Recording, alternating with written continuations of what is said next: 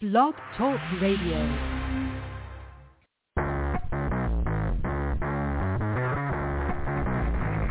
Hello and welcome to Action Radio. This is Greg Penglis coming to you from the historic district of downtown Milton on the banks of the beautiful Blackwater River. And now let's get into Action Radio. Let me shuffle stuff around here like I normally do as the show starts. It's Monday. There's so much to cover today. I can't believe it. Um, I'm looking at my uh, my phone right now, right? And it's got it's it's 30 degrees out there. This is the first day of spring allegedly, although I thought it was supposed to be the 21st. I guess we're early. Maybe it's, not only is it daylight saving, it's day saving. we're on day saving time. We're starting spring a day early. I crack myself up. I'm sorry. It's just it, it's uh, it's cold in here. I mean, it's freezing. I you know I, I put my heaters away already twice. I'm going to drag them out again. This will be the third time I've dragged my heaters out. You know, I've got a couple of uh, space heaters here in my little cottage. Anyway, um, it's 30 degrees. At 8 o'clock, it goes up to 33. 9 a.m. 37. So when the show ends at 10 o'clock, it's only going to be 42 degrees out there. That's still cold. That's winter temperatures. That's crazy. Well, of course, yeah, I know daylight savings were starting early. It's still a little bit dark out there, but that's not the point. The point is it's really cold in Florida. You know, it's it's below freezing out there right now, which is which is kind of crazy. So much for this, this is the sunshine state. It's kind of like the cloudy and cold state right now. All right. So for all you pagans, I want to wish you a happy vernal equinox. Enjoy your springtime rituals. You know, gather around, jump around the fires, paint your faces, and do all the things that you pagans do. I have a wonderful time. so the vernal equinox is is uh, the corollary of the the autumnal equinox, which seems to make more sense. The autumnal equinox actually occurs in the autumn. That would be September 21st. The vernal equinox, I'm not sure why it's not called the spring equinox, but it's not uh, occurs now, uh, today. So uh, the equinox means that the daylight and the uh, the nighttime are the same. They're equal. It is the equinox. In other words, there's 12 hours of daylight, 12 hours of night. Um, that's how it works anyway, so the shortest day, of course, December 21st, first day of winter, when all the pagans freeze and, uh, you know, all their harvest rituals are over and all their howling at the moon and things like that with a good harvest. That's great. Then they all, you know, buckle down until the vernal equinox, which is now. And then, of course, the big one is the summer solstice. That's the longest day of the year. That will be June 21st, unless that's on daylight savings times too, in which case that'll be June 20th. Uh, this is all very confusing to me. But uh, what it comes down to is I'm sick of changing my clocks and because uh, I actually have, uh, I have I have two clocks actually, actually three if you count the microwave. There's actually three that I change. My phone and my computer change automatically, which takes some of the fun out of it. Uh, and nobody's late anymore. Nobody, you know, kids, kids, they miss that that pleasure of not being uh, uh, where they're supposed to be at the right hour. They're either an hour late or an hour early. We always used to catch somebody back in the old days. So the thing to do now is is that uh, Governor Ron DeSantis, uh, his job is to um, enforce the law that Florida passed and keep the you know permanent daylight savings time. And when the Congress says, "Well, we have to approve it," his response should be, "Screw you." No, you don't. you know, but it's interstate commerce. No, it's within Florida. You know, Arizona does not have daylight savings time. Well, if Arizona does not have daylight savings time, then we can have permanent daylight savings time. The world is on computers. The, the goods and services will not stop flowing because our time uh, is permanent daylight savings. So Congress has no jurisdiction further uh, anymore because it's not required. It's not like we're changing the gauge of the railroads. We're not changing the size of the runways. You know, we're not changing the roads so the trucks cannot pass. We're not blocking. We don't have a border. You know, we don't have a state, although we should for illegal aliens. You know, we're not doing anything to impede the flow of goods and services, which is what interstate commerce is all about, not what Congress says it's about, which is anything they want to regulate. And so therefore, um, Governor DeSantis as well within his his powers, because states don't have rights; they have powers. There's, there's no such thing as states' rights. States have powers. So he's well within his state powers to declare permanent daylight savings time and simply not turn the clocks back this fall. Let's see if he has the balls to do that. The second thing he needs to have the balls to do is to uh, is, is this this uh, you know the big rumor you know, is Trump going to get arrested tomorrow? Okay. I'm not going to deal with that too much because that to me is already a non-story. Trump, let me tell you why. Trump is brilliant he's brilliant in so many ways. He has taken away all the thunder uh, uh of this thing. They can't do it now. They can't do it because everybody knows they're going to do it. All right. So if they do do it, it's anticlimactic. If they, and of course, if they don't do it, they look like wimps. But they're, they're hopefully they'd rather you know kind of like sneak away from this one because everybody if everybody thinks they're going to do it, you know, and then they finally do. It's like, well, we knew this three days ago. You're boring us. You know, okay, so you arrested Trump, big deal. You can't do anything with them. They're all false charges. Everybody knows it.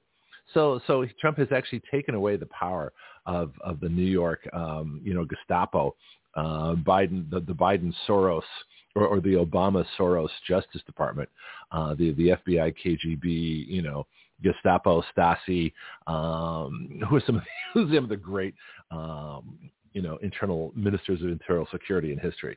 You know, the worst of the worst. You know, the the, the torture chambers, the things like that. All right. So, you know, they're, going to try to uh, arrest Trump for what?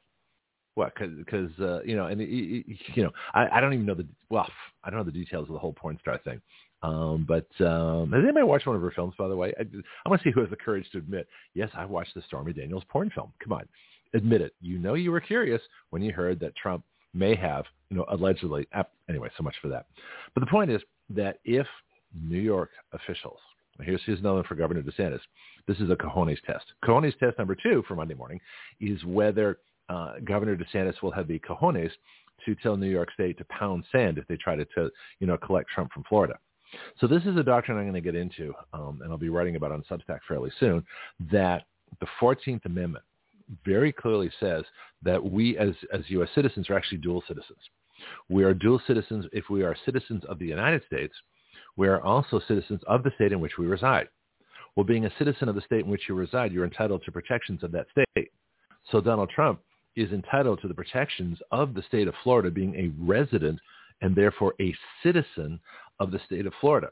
And if the state of New York tries to extradite unjustly then you know Cojones test number two for Ron DeSantis is to put the National Guard, you know, out to arrest any New York official who crosses the Florida state line and say, what the hell are you doing here?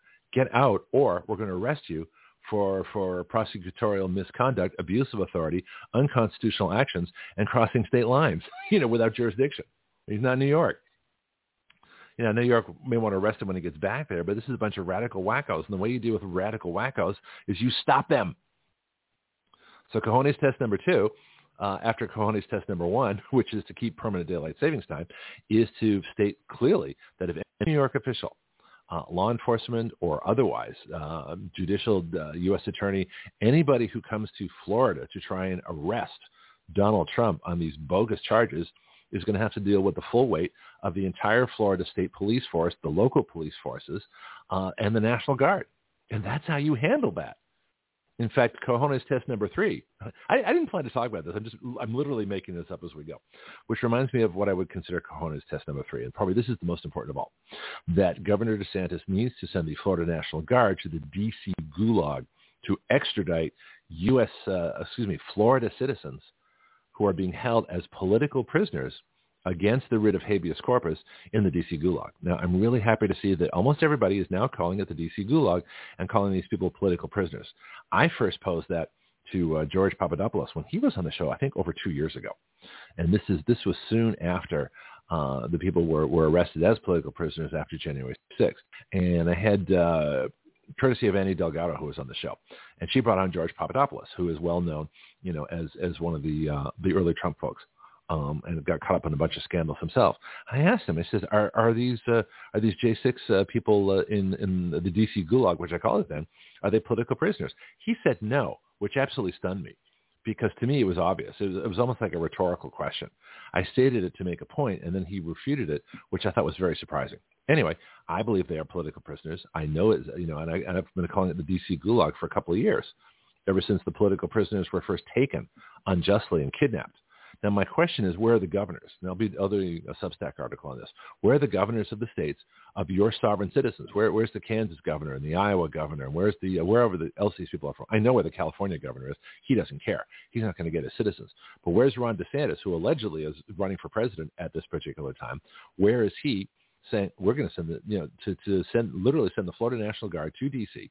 Would that be interesting? Oh, that's going to cause a crisis, Greg. Exactly. What do you think the whole point of this exercise is? Is to is to cause a crisis, and let's see what they would do. What would they do? Would they send the army against the Florida National Guard to hold political prisoners unjustly? I don't know. But if I were governor, that's what I'd be doing. And if anybody doubts me for a second, you don't know me very well, but that's exactly what I'd be doing. Uh, is that I would, I would have extradited my Florida citizens long ago, probably the second day and said, you can't do this. I would be urging the Florida delegation to cut off all money to the D.C. Gulag. I would have that D.C. Gulag closed down, uh, and I would have everybody in it arrested, you know, for, for cruel and unusual punishment, you know, plus everything else they've done, assault, battery, torture, you name it. violations of every civil rights you can think of. Those people would never get out of jail for what they're doing in the D.C. jail right now. Never. Okay, enough of my soapbox. That's not what I wanted to talk about this morning. Uh, but those are the things that are not as important as, well, I mean, that's important, but, but the, as far as issues to talk about, uh, the biggest issues are not being talked about. So, you know, that one is actually huge. So, so the, anyway, so, so the cojones test, let's say that those are important. Um, what I originally intended to say was that uh, certain, excuse me, the most important issues aren't being talked about at all. And I'll tell you why uh, in just a second. But the cojones tests, I think, are critical. Maintain daylight savings time. Let's see if I can remember them because I, I didn't actually write these down. Um, um, you know, get the prisoners out of the D.C. gulag. And I forgot what the third one was. I've already forgotten. Uh, but that would be, uh, anyway, those are things that, oh yeah, and protect uh, Donald Trump with the Florida National Guard. So those are the three cojones tests. I wonder if I should write those down somewhere. Um, I'll, I'll, I'll put it down later. I'm in the middle of a show right now. Okay, so everybody's talking about the possibility of Trump being arrested. They're talking about the, the bank ba- the bailouts, which should never happen. I mean, the Florida delegation, uh, in fact, all, all the Republicans in Congress should immediately uh, void that uh, bailout or, you know, or take away the money uh, that is going for the bailout from the White House budget. I mean, just, you know, or the, the executive or anywhere you want. But uh, you, you got to cancel it out somehow. You know, the old expression, how are you going to pay for it? When, uh, whenever the, uh, the Republicans propose a tax cut, the Democrats would say, well, how are you going to pay for it? Of course, I always contended you don't pay for a tax cut, you pay for a tax increase, idiots. But uh, they figure, well, the government's owed this much money, and if you if you if you give a tax cut, the government's losing money. You, you've got to reimburse it somehow somewhere else. No, you don't. So the the U.S. The, our drone being attacked was it was a, a big deal, but Brandon's not going to do anything about it because Brandon's run by Obama, and Obama's not going to do anything about it. Obama supports you know communist dictatorial states. Um, besides, he's a coward. he's not going to do anything. He's the one that ordered the surrender in uh, Afghanistan and, and the leaving of all our uh, weapons behind so they could go to Iran, who he wanted to give a nuclear bomb to. So we know what that's all about. So what's so what's the big so what's going on that's that's really important? You know, what's really important to me, what I think is the biggest issue right now is what's going on in Israel. Israel has Supreme Court reforms, and they have a direct implication to our own Supreme Court, which is you know probably why nobody's talking about it. This is huge. I'll get to that in just a second, but I got a couple of other questions. Um, the first question is, you know, uh, Donald Trump is going to, excuse me, President Donald Trump is going to Waco uh, for a rally this Saturday, March 25th. So I'm thinking to myself, this can't be a coincidence. All right. This is the, and I haven't covered it yet. I'm going to one of these days, probably tomorrow or Wednesday. Uh, this is the 30th anniversary of the Clinton massacre at Waco. The ATF, FBI massacre with tanks, poison gas, uh, setting the place on fire, and then bulldozing the entire structure and bodies into the ground, into a mass grave, and everybody said, oh, that's done. It's not done because there's no statute of limitations on murder. And Bill Clinton has not stood trial for that. It's too bad we can't arrest Janet Reno. She's already passed on wherever she went. But uh, she's not with us anymore. So the question is, the question is, uh, question I've been trying to find out too, this is kind of interesting, is who are the leaders? Uh, who are the commanders on the ground at Waco? And what positions do they now hold in the FBI and ATF? I can't find out. I did find out that Chris Wray was a little too young to be uh, uh, uh, there at the time as a commander. I think he might have been there. I'd be I'd be curious to know if Chris Wray was there at Waco. Uh, be I, I'd like to. I'm trying to find out where where Merrick Garland was. You know, the head of the uh, the DOJ DOJ KGB. Uh, where was he during Waco? So this is this is going to be an ongoing process. If anybody knows or has information or sources, you know, let me know. Send them to the Action Radio Special Investigations Project. We have several groups um, that are key right now at Action Radio. The Elections Integrity Project, uh, the Legal Project, the Trump 2024 Campaign Project, uh, and the big one, of course, uh, our Special Investigations Issue. There's so many things going on there right now. So the question is, is Trump going to Waco uh, to talk about what happened at Waco 30 years ago? This uh, actually was April 19th. The siege was 51 days, so that would have put it two months ahead of time. Uh, well, actually about, you know, so that would have been April March, so in February. It would have been the end of February when they invaded.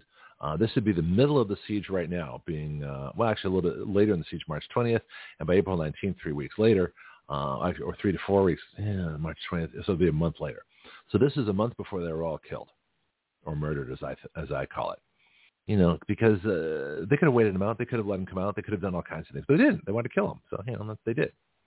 That, that's why you put poison gas on a hot day with high winds uh, that is extremely flammable uh, into a, uh, a, a limited sized building when it's designed for outside use, not inside, where you, where you punch holes in the buildings with the direction of the wind so that when the fire inevitably starts, it races through the building as quickly as possible and as many people are killed as possible and then bulldoze into the ground so that we can heal. That was the excuse. We have to uh, cover this up so that we can heal. No, to escape guilt and prosecution. That's why they did it. So Bill Clinton and Al Gore, and I don't know what Hillary's involvement was. She obviously didn't speak against it. Uh, these people are either murderers or accessories to the government massacre at Waco, or as I'm calling it now, the Clinton massacre.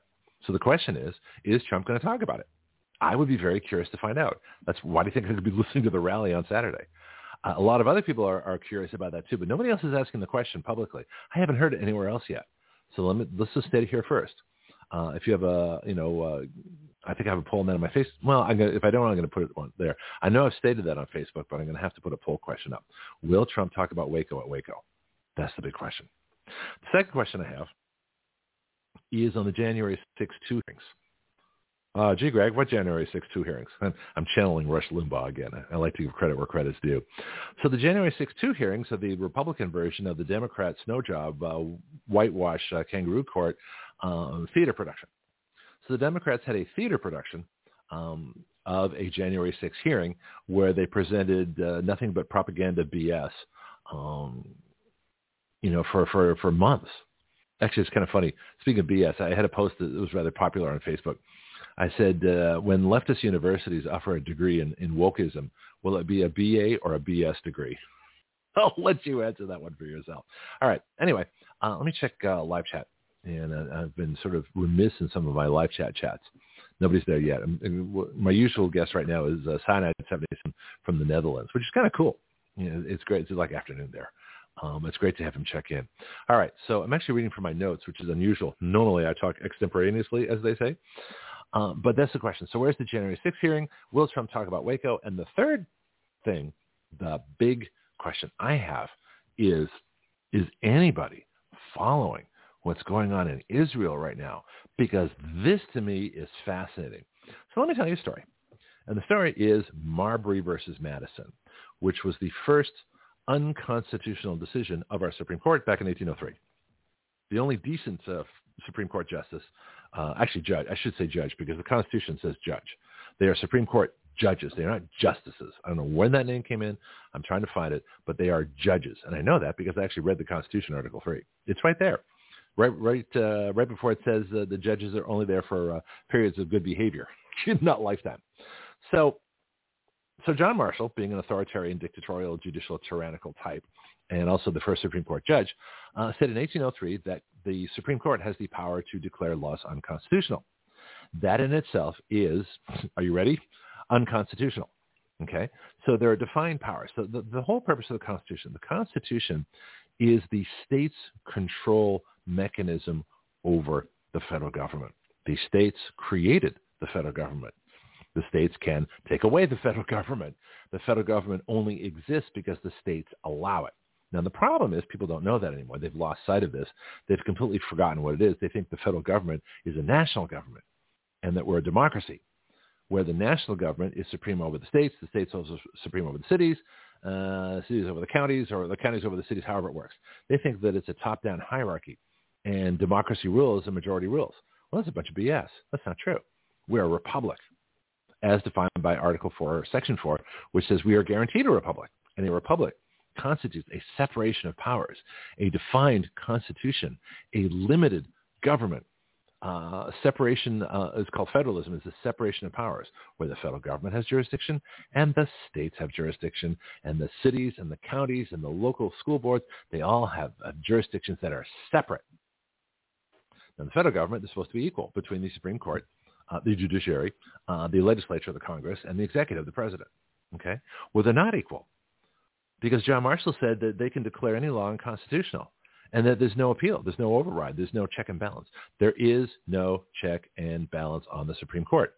Therefore, since a republic requires a check and balance on the Supreme Court, for the Supreme Court to declare that they can declare any law unconstitutional, and there is no check on that authority, is unconstitutional, is a barbarous act, is a violation of the Constitution, and never should have been allowed to stand. Jefferson hated Marbury versus Madison, not because he was involved in the case, but because it was wrong. it was wrongly decided. And because it was wrongly decided, because the Supreme Court does not have the authority to declare a law unconstitutional, except in terms of a case before them. And let me explain that really carefully. Okay, um, they can't make blanket things. They can't do anything. You know, even the, here's where it gets crazy. Some of the things they've actually done for the right reason. You know, I believe uh, uh, Brown versus Board of Education was the right decision. All right, it was the right decision because segregation is illegal. You can't do it. Separate but equal is, a, is an invalid uh, judicial uh, or legislative concept. It's not true. 14th Amendment guarantees the equal protection of all laws. Segregation specifically prohibits the equal protection of all laws. That, therefore, the doctrine of segregation is illegal. Now, the question is, could the Supreme Court, once they, they said uh, um, in the case of Brown versus Board of Education that separate but equal is not constitutional per the 14th Amendment, could they then order the schools to be desegregated? And the answer is no. Because the Supreme Court has no power to order anything. That's for the legislatures, that's for the Congress, the president, and the states. If they want to do it, if it's within the federal government's authority under the Constitution. And that's a question on, I would say no. well, actually, no, it would be under civil rights. It would have been under since 1964. But Brown versus Board of Education was, I think, 54. So I'll have to look into that more. But let me say this. The difference is that, uh, and this goes to the supremacy clause. We're going to talk about this probably tomorrow. The supremacy clause uh, says that the, the, so the Constitution is the supreme law of the land and of the laws of the United States. What are the laws of the United States? Those are the ones the federal government creates within the Constitution. So in other words, any law that the federal government creates that is outside Article 1, Section 8, outside the provisions of the Constitution, is not under the supremacy clause. And this is going to be huge. This is going to be a big deal to talk about this. In fact, Bianchi's on the line already. I expected him to call, actually. But uh, we're going to talk about states nullification. I'm going to start to do that uh, probably tomorrow. In fact, I found a bunch of articles before the show that I have to read later. But uh, it is very clear that the Supremacy Clause only governs the supremacy of constitutional laws under federal jurisdiction limited by the Constitution. Good morning, Bianchi. What do you think so far? Good morning. Good morning, Greg. And you know, uh, blacks was against the 54 Supreme Court decision. Well, that's interesting. Because it really wasn't what the, the complaint was. The complaint was about equal pay between uh, black and white teachers. It didn't have mm-hmm. anything to do about physical integration. Uh, let's talk about that. Let's yeah, let, us review Brown versus Board of Education. I'd be willing to do a, a show on it. That would be fascinating. Uh, I want to talk about what's going on in Israel right now. Yeah, but that is good to know. I had no idea. So, so you're well. Anything else you want to say about that? Let's let's, let's get a comment on that now, and then I want to tell you what's going on in Israel because this to me is fascinating. Yeah, and and, and that's what it was about. Uh, mm-hmm. uh, even today, in 2023, you have the same sort of segregation of classrooms, but it's voluntary segregation. So what the court an, wanted to do, yeah. it, matter of fact, it's more so segregated today uh-huh. than it was then. It was the NAACP, presumably, that uh, wanted the things to go like it was. Hey, you had people in Eatonville, Florida, that was totally against that because what it done, it hmm. uh, took black kids away from the schools that they had put a lot of time, effort, and sweat in. But uh, go ahead. That's, no, that's interesting. Yeah. See, everybody has a, see that would a freedom of association. So in other words, can there a private black school can a private black school only have black kids go there? Uh, I guess if it's voluntary, yes, but if it's mandated that, that white kids are excluded and can't go there, then it's going to be a civil rights issue. And I, I don't, I, I want to think about that. That's a really good point to ask. Let, let me start. To, let's go back to what's going on with the Israel Supreme Court because they're about to do in Israel. Oh, the Supreme Court in Israel has done what our court did here in 1803. That's why I'm bringing this up. Now, Israel has the chance to fix their judicial system, which I'm hoping will inspire you know, proper constitutionalists here to do exactly the same thing. But the background that I'm giving for that, especially, and I want to get Jonathon's opinion when he comes on here, uh, but this is why I'm doing this now in this hour, uh, so that we can get Jonathon uh, to weigh in on this. But uh, let's talk about Article 3. The Constitution says very clearly the judicial power uh, this is this is this, uh, the the the federal judiciary says the judicial power shall, shall extend to all cases in law and equity arising under equity would be money in that case. Not what equity means today, which is you know social justice. I'm taking from you because I feel like it you know, um, in, in, other words, we have income redistribution. Well, this would be, you know, rights and property redistribution and everything else. But equity in those days meant money. So all cases in law and money arising under this Constitution, the laws of the United States, and treaties made or which shall be made under their authority. Okay, so let's go through this. So extend to all cases. It doesn't say beyond cases. So the only authority the Supreme Court has is over cases in law and equity arising under this Constitution which by the supremacy clause is the supreme law of the land, the laws of the United States. So let me let's let's skip over to uh, Article Six, Clause Two. I was looking at this too. So here's the supremacy clause. This Constitution and the laws of the United States, which shall be made in pursuance thereof. In other words, only laws made uh, by the United States, which is the Congress, where the federal government has jurisdiction. That's not said, but that's that's that's what makes this it makes sense. Uh, made in pursuance thereof, and all treaties made, or which shall be made, under the authority of the United States, which is the Constitution only, shall be the supreme law of the land, and the judges in every state shall be bound thereby uh, anything in the Constitution or laws of any state to the contrary notwithstanding. So they actually get, this is a little contradiction in the Constitution, because the Tenth Amendment says very clearly that you know, all powers not specifically delegated in the Constitution are reserved for the states. So we're going to talk about state nullification. I've, I've got a show kind of forming on that too. I've been, I've been busy this morning. It's been very active. That's what happens when I get up at four o'clock. anyway, um, but the thing that people don't understand when they say the United States, they think of the whole country. They think of all the states. They think of all the all the states and the cities and the counties, and that's not true. When they talk about the authority of the United States, that's only the federal government and only as far as it extends in the Constitution. So Marbury versus Madison, when uh, John Marshall said that the, uh, the, the Supreme Court can declare any law unconstitutional and there is no recourse, there is no check and balance in the legislature, there is no check and balance in uh, the executive, in other words, the president, that is judicial supremacy. That is judicial tyranny and has screwed up this country ever since 1803. And that's the problem. And this is why I'm fighting this whole idea of judicial review. I even have a bill on it. And I'm to, we'll get to that in a little bit too. Pianki, how am I doing so far? Questions, comments? You're doing right because uh, Marbury case has a lot of flaws in it. Mm-hmm. So how come they've never taken it up again? Here's one for you. My two favorite just, judges, I almost said justices, uh, Clarence Thomas and Sam Alito, the only two with a brain in their heads who actually know what the Constitution says. How come they haven't revisited Marbury versus Madison? Or maybe because it takes four to do it, they haven't done it. But that, or haven't? How come they haven't spoken on that? I'm kind of surprised because that's really the key to all the problems with the Supreme Court. Is that one case? Well, Greg, it's going to take some outside efforts to bring it. I don't know if they can bring it up themselves, but I do like state nullification. I always have like that. Yeah, we're to talk. I've got articles on that. I think you'll find it interesting.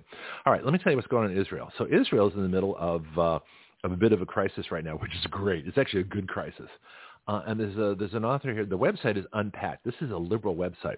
The article author is Sarah uh, either Heimless or Himeles, H-I-M-E-L-E-S. I want to get her on the show. She's a diehard liberal.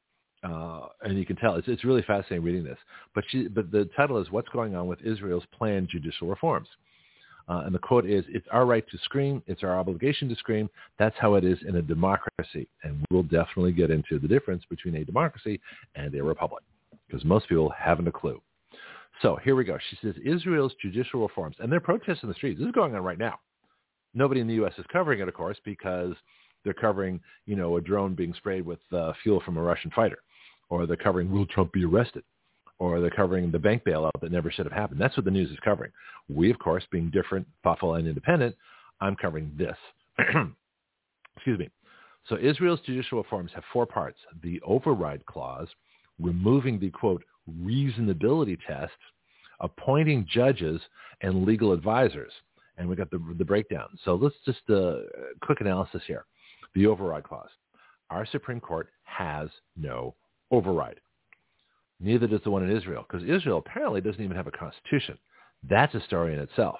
But the, the Netanyahu government is trying to put in an override clause for uh, the Supreme Court of Israel. I agree with that. What I disagree with is theirs is a simple majority. See, if Congress can override the Supreme Court with a simple majority, that's not that's not a check and balance. That would that would put the Congress over the Supreme Court. If Congress can override on two thirds, that would be a constitutional and a Republican check and balance. In other words, if two thirds of the Congress uh, disagrees with a Supreme Court opinion, they can override it. That's what we need here. So the override clause is critical, but it can't be a majority. It can't be a simple majority. Just like a veto of a bill has to have a two-thirds override. Same thing. and for the same reason. Uh, anyway, the next one is removing the reasonability test. Pianki, how many times have we talked about uh, the the reasonable law, or it's it's a you know reasonable restrictions can be put on on uh, on our constitutional rights, or the the what is it the compelling state interest, or all those other things that the that the Supreme Court and other courts have made up. How many times have we talked about that? Hundreds. All, it's hundreds. Yes, hundreds of times, and all that is malarkey. Constitution is always on. Exactly, but yet Israel wants to remove the reasonability test, which is exactly what we need to do here. This is why I'm bringing it up. Here's another one, appointing judges and legal advisors. I'll get into how they do it. I'm not totally clear on the concept yet. Uh, I think the way we do it is okay, but I, am going to put some to you. Have you ever noticed in the Constitution, uh, it says that, uh, let me see, when it comes to uh, Supreme Court judges, shall be appointed and by and with. Have you ever noticed those words, and by and with? Haven't paid no attention to them. I have. You know me, I pay attention to a comma. you know, uh, in fact, I can prove that the the president is not the commander in chief until there's a war declared. Uh, we'll do that in a subsequent show. But it's I don't know. I have to find this here, but it says that the the it's probably in Article One, I would guess, because it'd be nominating powers. Where where are the nominating powers? Uh, now, and by and with means concurrently, right? See, this is uh, where is it? Senators, representative comes in alone. No, all right. It's probably in Article One. I'll find it, but I know the I know the language. It says very specifically that the Senate, and by and with the president, you know, shall nominate and confirm um, Supreme Court judges. So what that means is, to me, is now we have a situation where the president nominates and Congress only considers the people the president nominates. Well, that's not and by and with. And by and with is where they come up with nominations together. That the Senate supplies the president with nominees, and the president supplies the Senate with nominees. That's by, that's and by and with. See, we're doing it wrong. We've been doing it wrong for I don't know, probably 100 years.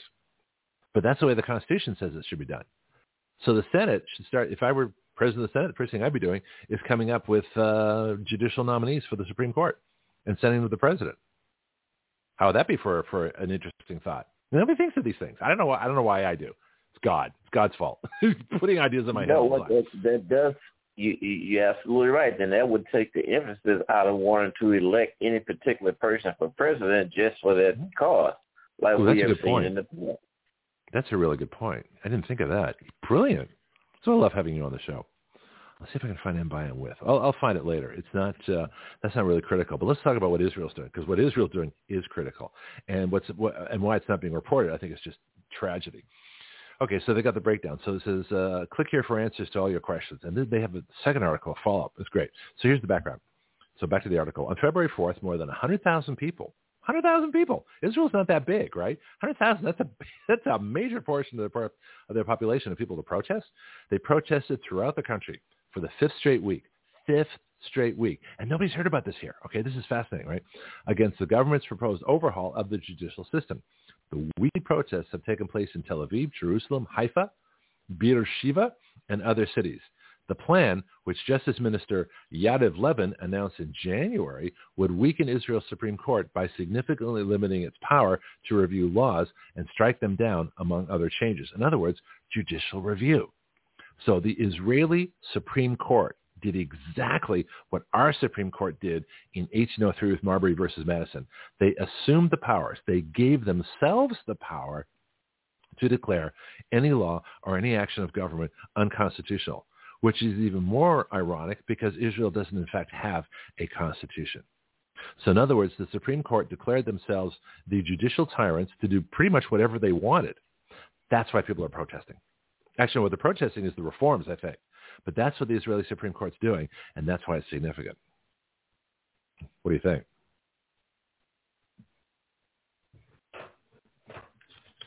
He's thinking. well, let me put it this way. What what I find fascinating is the way this is good cut. point. Well, thank you. what, what I find fascinating is it says that the, the plan, which Justice Minister Yariv Levin, Yariv Levin announced in January, would weaken Israel's Supreme Court. Okay, well, that's not the point. The point is that they took powers they were never supposed to have. So it actually would correct Israel's Supreme Court, not weaken it. Then it's supposed to have these powers. It would correct the Supreme Court and put them into. Now Israel's a democracy. It's different than us. We're a republic. But even so, uh, they still the, a democracy should be able to outvote. That's probably why they have a majority vote to overturn because they're a democracy. See, I don't believe in democracy. Democracy sucks. Democracy leads to tyranny. Look what's going on now. Uh, anyway, but significantly limit its power to review laws and strike them down. So see, they, they shouldn't have they should have the power to review laws in con, in the context of a case. They should have the ability to say that a law is wrong or unconstitutional within the context of a case but they have no power beyond that case. See, that's the difference. That's the difference between judicial review and, and the power of the Supreme Court to take cases into account and use the Constitution. And I talk about this in my bill, the difference between using the Constitution and exceeding beyond it and doing whatever they please. So the next section, it says, now is the hour of darkness. Israeli author David Grossman told a crowd at the recent Tel Aviv rally. Now is the moment to stand up and cry out. This land is in our souls. What happens in it today will determine where, what it will be and who we and our children will become. So they call this an enemy of democracy. And yet, here's the, here's the irony. Okay, this is where it gets even better. They're saying in Israel that if the Supreme Court loses the power to basically do whatever they want, that's against democracy. Well, it's actually for democracy because it's more democratic for them to be overruled by a majority of either the Knesset or the prime minister, right? So they got it backwards, which is normal for propagandists. I shall continue. On February 21st, the Knesset voted to advance a key part of the reforms as tens of thousands of people demonstrated outside the parliament in Jerusalem. I wonder how that got organized. Sounds like a George Soros thing. So the Knesset's for this. The Knesset is the Israeli parliament. So that'd be like our Congress. They, the article says, in response to the public outcry and the protests, Netanyahu has repeatedly said that he received a mandate in November's election to enact the controversial reforms. Remember, this is written by a liberal. This is why you're getting criticism here, right? Avi Himi, H-I-M-I, chair of the Israel Bar Association, pushed back on this. They're probably leftist too, right? Telling the crowd at a recent rally, you never got a mandate to change the regime. You've never got a mandate to destroy democracy. It's our right to scream. Oh, that's where that, that quote in the beginning of the article came from. He says, when he announced the reforms at the beginning of the year, Justice Minister Levin claimed that the Supreme Court's growing intervention in cabinet decisions and Knesset legislation had ruined public trust in the legal system, leading to severe damage to democracy. So both, so each side is saying that what the, the other side is doing is an enemy of democracy. That's fascinating. Then it says we go to the polls, vote, elect, and time after time, people we didn't elect choose for us. He says many sectors of the public look to the judicial system and do not find their voices heard. That is not democracy. He says with all the noise coming down from coming from Israel on the planned judicial overhaul and the protests, we wanted to get to the root of what is really happening. What exactly is the judicial reform plan, and what is the crisis really about? Well, what's what's fascinating about this is we need exactly the same debate here and we're not having it. So what are the reforms? Here we go. First, go ahead, Bianchi. You are absolutely right. And if you look around, you will see where you have a lot of judicial decisions coming mm-hmm. along in this country based on that same premise. And mm-hmm. now we can uh, better pinpoint where it's coming from. It's coming from Jewish elements here in the United States. Mm, okay, I'm going to hold you up there. I don't agree. I don't agree because I don't know if John Marshall was Jewish, uh, and even if he was, I don't think that was that was the whole point of of Marbury well, versus not in this particular story, but I have seen in the past where, mm-hmm. for instance, like uh, the court will come along and block an idea of the state mm-hmm. and tie it up in the blocking process rather than is going through and, and being, you know, I think we depend too much for the courts, and I and, and you're going to talk about nullification, which is very uh-huh. very important here in a minute. Right. But uh, continue. Yeah. Well, here's here's what I disagree with you. If if you're saying that you know, uh, in the same way we don't want to group and lump all people together. You know, the the Jews are doing this. Okay, I'm not going to accept that. Uh, if someone happens to be Jewish and they're doing something, I'm not going to hold criticism back because they're Jewish. So in other words, we, I treat these as individual issues. I'm not talking issues. about the people themselves. I'm talking Okay. about those who are a, the, the, a review from a Jewish source. I mean, well, you the, Jew- the have Jewish source is. Israel. Yeah, the Jewish source is Israel, so that would definitely be a Jewish Well, source. So I'll agree. Yeah. Yeah, you can Okay. say that. Yes. Yeah, but it's interesting that, that Israel is also a place where this is being challenged. So there's a judicial, a, a hugely important judicial debate being waged right now in Israel, and nobody else is talking about it. And this is this is scary. Um, but uh, this is a critical debate. Let's see how it turns out. Now, what if it turns out that uh, they do get these reforms in, and that judicial review in Israel is declared unconstitutional? That would be fascinating. I bet you it's not even covered in, the, in our press because the, people believe in judicial supremacy here, including the media. They, they, they. I mean, how many times? How many times did you ever see an article uh, declaring Roe v. Wade an invalid decision because the Supreme Court cannot make policy or law or enforce it nationwide? How many times did you ever hear that? Except on this show. On this show. That's it. We're it. We're the sole source. I actually got a really nice compliment. Uh, somebody uh, joined one of our groups and, and asked, why do you want to be in the Action Radio group? And they said, you know, because on Action Radio, there's truth and honesty. You know, and I said, thank you. Uh, you know, it's uh, uh, okay. I appreciate that. So I'll keep doing what I do. All right, back to the article here, which appeared in what's uh, it appeared in the website Unpacked, U-N-P-A-C-K-E-D. Uh, the date is March 17th, so recently. Uh, this is what's going on with Israel's planned judicial reforms by Sarah Himeles, H-I-M-E-L-E-S, who I really want to get on the show. I, I can't wait to argue with a liberal. Well, I wouldn't argue with her. I just want to discuss this. All right. So what are the reforms? Override clause. We're going to take these separately. Uh, uh, I hope Jonathon's listening. I really do, but I, I don't know because he's a busy guy. The override clause. The Knesset would be able to override Supreme Court decisions with a simple majority of 61 votes out of the 120-seat Knesset. Currently, the Supreme Court can strike down any law it finds to be unconstitutional. With this change, the Knesset could overrule that decision and pass the law with the smallest majority. Bianchi, what do you think? Well, I always said Supreme Court has no business making laws, and they just listen, give opinions between argument between two or more parties. But can they not strike down, uh, say, a government provision?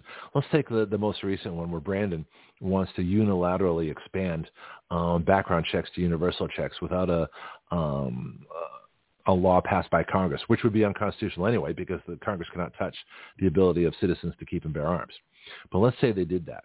Could not the Supreme Court overrule that policy and say, no, that policy is unconstitutional.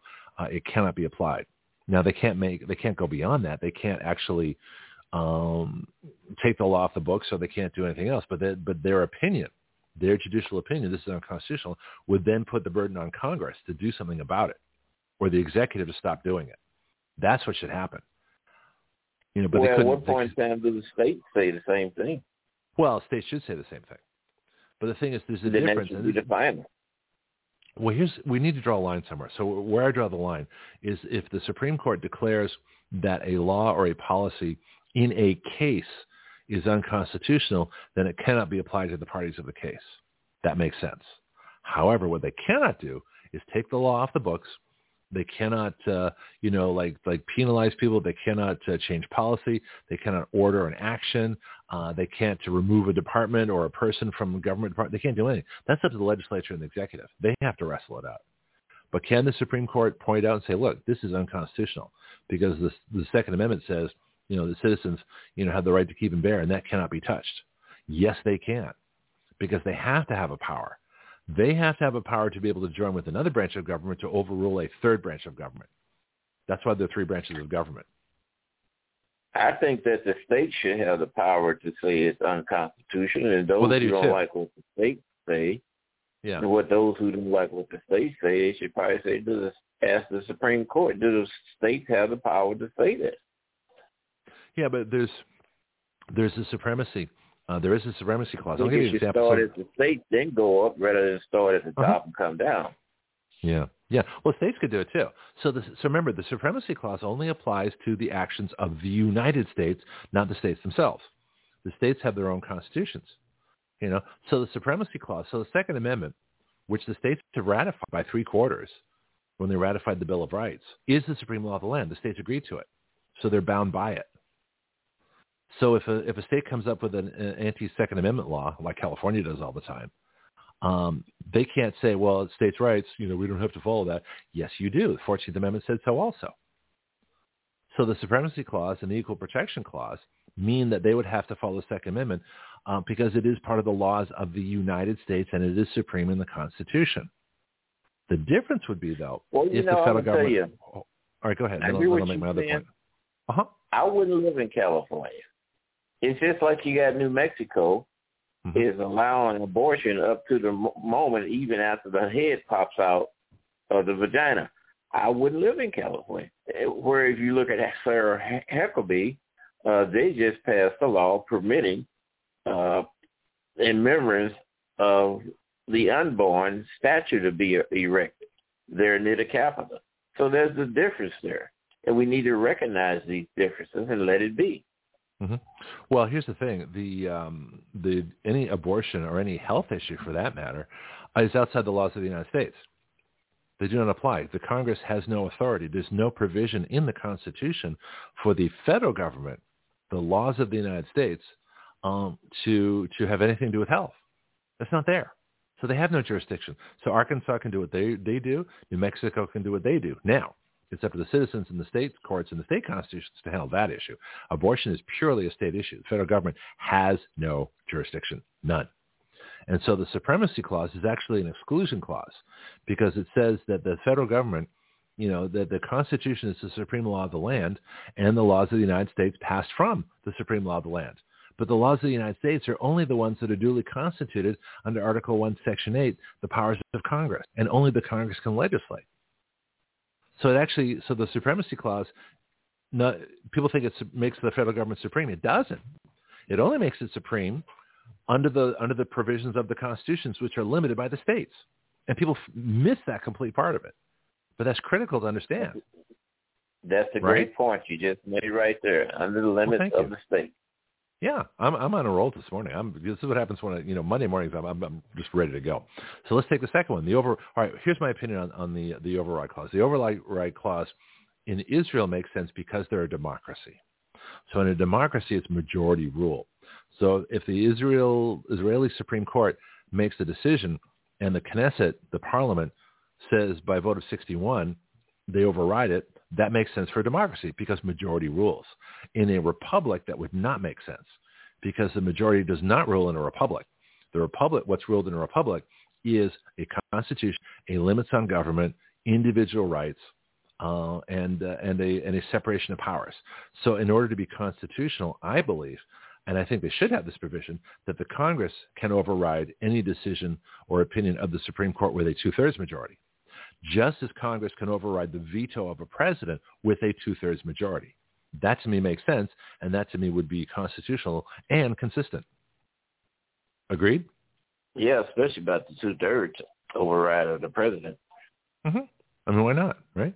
Of course, I would make all bills, and, and actually, if I had my way, I, I, would change the Constitution so that all decisions of the Congress are, are two-thirds uh, because you get better decisions that way, and overrides would be four-fifths. But that's just me. All right, second test, reasonability. We've talked about this a bunch of times. The Supreme Court, this is in Israel, the Supreme Court would no longer be able to judge Knesset legislation, appointments, or other government decisions on the grounds of, quote, reasonability, which is like saying we can do whatever we want, right? Whatever we find reasonable is reasonable. The article says the, the Supreme Court employed this standard just this past week when it ruled that Netanyahu's appointment of Aryeh Deri, that's D-E-R-I, as a minister was, quote, highly unreasonable due to his past criminal convictions, most recently in January 2022. Well, were these real convictions or was it bogus stuff like uh, Trump gets all the time? Another example as Haaretz, that's H-A-A-R-E-T-Z, that is uh, one of Israel's main media sources, reports. In 2007, when the Supreme Court ruled that the government's decision not to reinforce classrooms in SDEROT, I'm not sure what that is, against missile attacks was, quote, unreasonable as it took too long for students to run to a bomb shelter. the court ordered then Prime Minister Ehud Olmert to immediately reinforce the schools. Courts can't do that. Courts can't declare what's reasonable, then do it. That's like when Obama said, well, if Congress isn't going to do it, I'll just do it myself. You know, I got a pen. You know, that's unconstitutional. No branch of government can act unilaterally and make up their own powers. That's the most fundamental principle of a republic, or one of the most fundamental principles. Government agencies and departments cannot make up their own powers. They have to be delegated. That's the whole point of the Constitution. That's why the Supreme Court can't simply make up stuff. They can't make up doctrines. They can't make up policies. They can't make up laws. They can't make up regulations. They can't do Roe v. Wade or declare gay marriage or, or say that DACA residents have to stay. They can't do any of that stuff. None of that is constitutional. They have no authority whatsoever.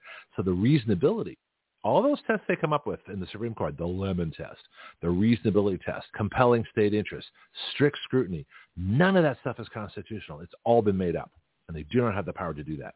So I agree with this one. The reasonability test has to be dropped from Israel. Pianki? Well, see, an idea has to usually start from someplace. That's what I was meaning earlier. The mm-hmm. idea starts from someplace. And if you were to draw a line back to where you thought that this ideology began among certain people, it would lead there. They in the White House. They in the, they in your news. They're all over the place. That idea. Uh, how does it play in the White House?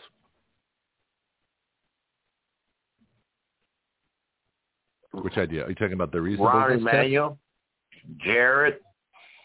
It's there. Salzman. It's there. Oh, just just making up their own policies because they see fit. Yeah. Well, I mean, the presidents do that all the time. I'll, I'll tell you another made-up idea. This this whole BS that the president is commander in chief. That's not true. I actually wrote an article about that. I'll, I'll, I'll prove that in a second. I'm trying to, once again to find the and, by, and with clause. I know it's here. Uh, let's see if we get six. Um, okay, compensation. No, so, Bell is fast.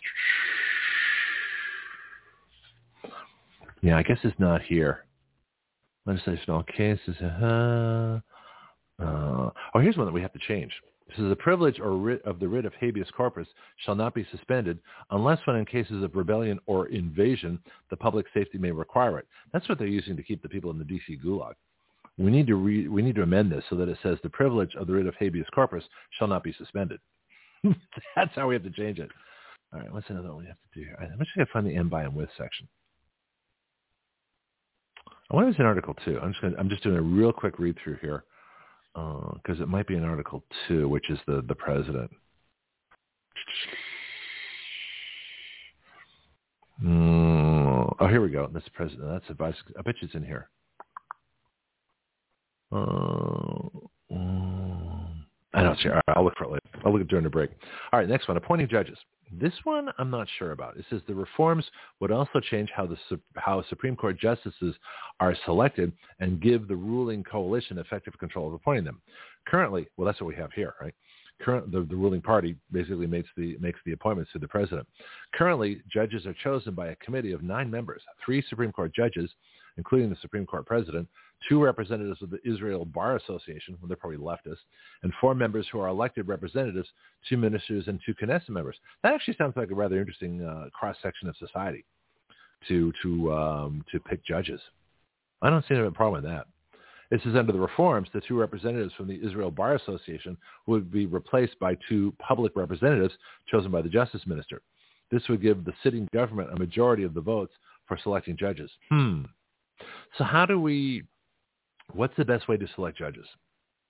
I wouldn't say election because elections are bought, sold, um, paid for. How would you select judges, Pianki? Well, I think that the state legislatures should select the judges. I think it should be 50 judges. Mm. You just got to come up with a way to break a tie. I think once each state should be to uh, appoint a judge. That's an interesting thought. We might have to do something about that. So the states, the, we might want to make a contribute uh, another constitutional amendment. The states should nominate nominate. I'm going to talk to Jonathon. This is a good question for Jonathon. uh, Supreme Court judges. Just as the states need to have their states, uh, state legislatures need to um, elect their senators too. States should nominate Supreme Court judges, and then the Senate should approve. That'd be interesting. So the president really shouldn't have any impact at all, or should or should the president? No, because there's too much effort today on electing this president, electing this president. Then you hear these terminology that this president packed the court. That should be each state should have. I'm saying they should have their appointment. They should mm-hmm. seat a judge. How would they do it? Uh, if it, think of a way. Well, the only way you could do it is the, the state legislatures. So would have to run. You know, the states would have to get together somehow and, and, and have some kind of an election of the state representatives voting for the person, the people that they want nominated to the court. And then the Senate could take like the top five and then uh, put them through confirmation or not confirmation, but um, nomination hearings and the person that uh, gets the most votes in Congress goes through a confirmation. You could do it that way. Well, I think uh, you see what's going on now with the admission of all these illegals who can uh-huh. be counted as apportionment and possibly vote for state and local elections. Not legally. So I mean, they're, they're doing it, but it's not legal. It's not legal, but they're doing it. Yeah. Well, that's another argument. What I you know, it would be more appropriate, I think, that each state appoint and place a Supreme Court judge. Well, if each state did it, so you, so you have 50 Supreme Court judges? You have, you know, you'd have 50. You'd have 50. Now you just have to come up with a way to break a tie. If there is such a thing, which will probably be odd. Huh. Because what are they talking about now? Back in the court, going from nine to uh, another odd number. They probably could. Actually, there's no limitation on the number of that you can have. So let each state have one from each state legislature. Because look how these states are starting to arrange themselves, and I think there's uh, some effort being going on. You got California, you got New York, then you're gonna have Florida, Okay. No, I mean what it's about interesting. Our, what about our? What about Little Owl in uh, Idaho? Uh huh. Hmm. Yeah. Um, well, well, we can think about that later. No, Continue it's, a good, it's a good no, it's a good point. I'm just thinking because I'm sort of thinking is there a parallel with the electoral college? Is what I'm thinking um, in that the states elect the electoral college. They're, it's made up of the representatives of uh, the House and the Senate. So you get two senators, sometimes only one member of Congress. But Article 2, Section 2, uh, Clause 2 is where this is. So that would be, uh, here we go. Here it says, he, we're talking about nomination. He, in other words, the president. So this is Article 2.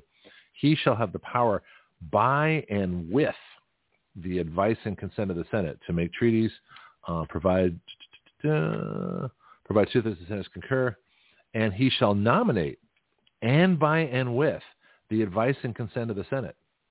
Well, advice happens before you do something. Consent happens after you do something.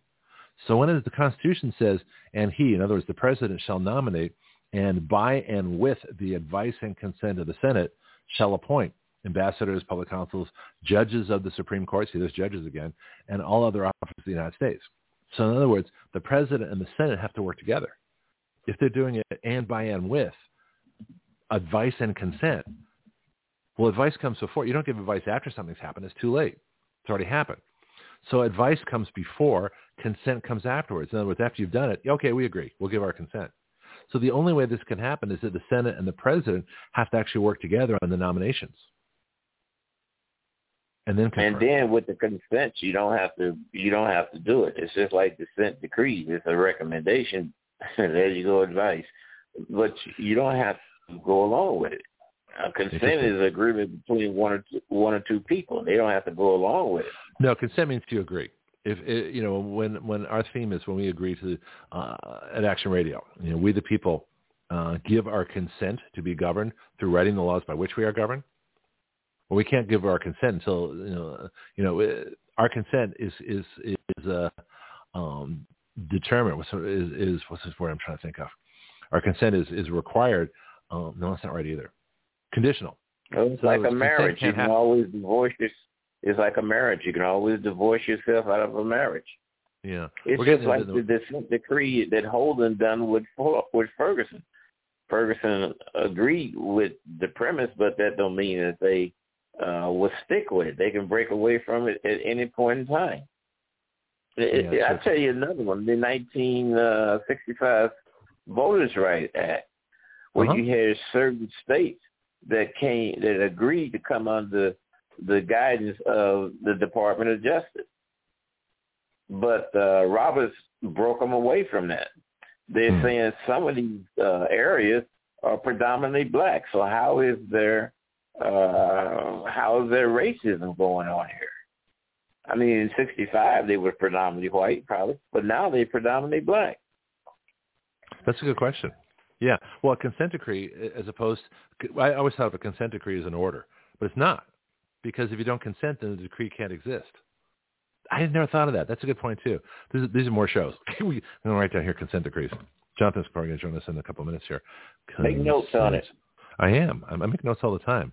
I just don't read them. That's the problem. I have to go back and read my notes more. I take great notes. So consent decrees. So let's put a big star there for future reference. If it's not, uh, uh, it's not marked in blue and red. I don't see it. All right. Last part. Legal advisors. This plan also includes changing the law so that government ministers uh, that what we call like you know like our cabinet that kind of stuff would be able to appoint or secretary we call them secretaries they call them ministers because it's parliamentary government ministers would be able to appoint their own legal advisors which is not in their authority in their authority today the legal advisors would also lose the ability to make binding decisions and would only be able to issue advice hmm. Levin said that these proposals are the first stage of his planned reforms and that further changes would be enacted later on. Let's click on further changes. Let's see where, let's see where he's going to go with this. This is interesting.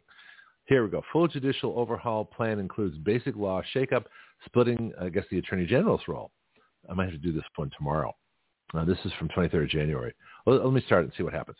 The new government's far-reaching plan to overhaul the judiciary is reportedly just the first step out of four. Ooh, this is getting even more interesting with additional plans including splitting the Attorney General's role, limiting the ability to petition against government actions. Hmm, not sure about that.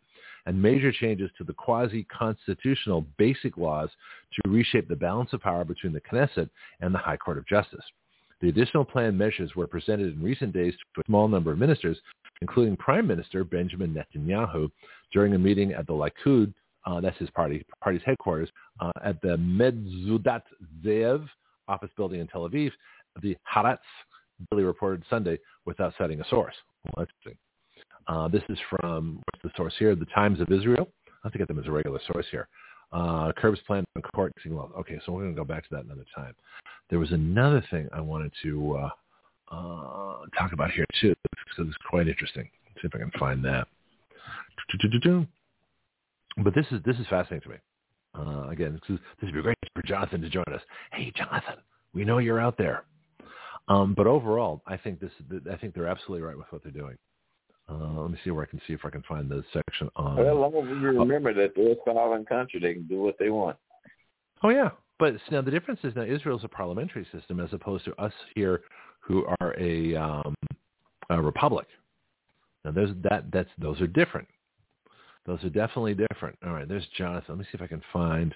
I want to find a place where it says uh, that we can get the the, the rest of the, like uh, there's more stuff here. Hang on, let me see if I can get it. Uh, let's go to Israel. Let me get Jonathon here right now. As we now enter the legal report with Jonathon Moseley. Hello, Jonathon. Good morning. Hello. How are you doing? Well, as usual, we're in the middle of a big discussion. Have you been following what's going on in Israel at all with their judicial reforms? Because this, to me, is fascinating. No, not uh, you. I know you posted that, and I haven't been up on that well, completely. Let me sum up the last hour in just a, a few words. Uh, basically, they their Supreme Court is doing what our Supreme Court did in Marbury versus Madison. They're assuming powers they don't have. They're they're declaring that they can de- declare laws reasonable or not. They can overrule any action, not just in laws. They can declare any law unconstitutional. And Israel doesn't have a constitution. This is where it gets even more interesting, right? And they and but they've assumed powers of giving themselves powers, which is basically what Marbury versus Madison was about, and has screwed up our entire judiciary ever since. That's why it's so fascinating. The second thing that's fascinating is nobody's talking about it except us. We're it, and and some uh, uh, a couple of websites and things like that. But you haven't heard the story in the news. You know, if Israel does this, what implications does it have for our own Supreme Court? If Israel says, "Well, wait a minute, now they're a democracy, so it's different." But what what if uh, they take away the power of judicial review of their Supreme Court? What implications does that have for us, if any? Uh, and is that why it's not being covered in our news sources? So these are questions I have this morning. Right. Um, well, I mean, it shouldn't, but um, you know, I think who, who, there was a. Um, I'm drawing a blank on the particular um, justice. I, I, think it may have been um, Ruth Bader Ginsburg or um, one of those saying that advocating for using other states, you know, other countries' law, you know, laws and constitutions. Oh, it was Ruth Bader Ginsburg. Yes, South Africa, I think she chose, or Russia. It was one of those two. Yeah, that that we should that we should um, be influenced by other countries. Yeah, and and this is where. Well, let me back up. Forgive me mm-hmm. for for for, oh. for zoom, zooming back for a minute. No, um, feel free. It's like like when Christine O'Donnell ran as a, as a Tea Party candidate and the mm-hmm. Tea Party being big on the Constitution, she got a chance to, she had this famous uh, debate with Chris Coons, a lawyer at Widener Law School. And he said, Chris Coons, who's, who's um, you know, was always going to win that Senate seat from the Biden Senate seat. Um, he, you know, she kept talking about the Constitution, and he asked which one, because of the the theory that our Constitution has gone through so many different changes mm-hmm. that we effectively have had not just one Constitution for the United States, but three or four and he trying to be the smart aleck and the and couldn't help. No, I had that same bogus argument. Uh, Mark Meckler, the, the Convention of States, the Article 5 guy, says that the Constitution that you know is not the Constitution. The Constitution is really 2,000 pages of Supreme Court decisions, to which I didn't say at the time because this was a few years ago on WBY, which I would say to him now, that's a bunch of BS. The Constitution is the supreme law of the land. The court is subordinate to the Constitution, so they can say whatever they want, but they cannot change the Constitution. Therefore, to equate Supreme Court opinions and decisions with the supreme law of land, the Constitution, is judicial misconduct. You know, is legal theoretical misconduct. It doesn't happen. It's not true. It's a lie. The Constitution is above all the Supreme Court opinions and decisions. That's what I would have said to him. Well, yeah, you're absolutely right. It is, but that's not the way it's used today.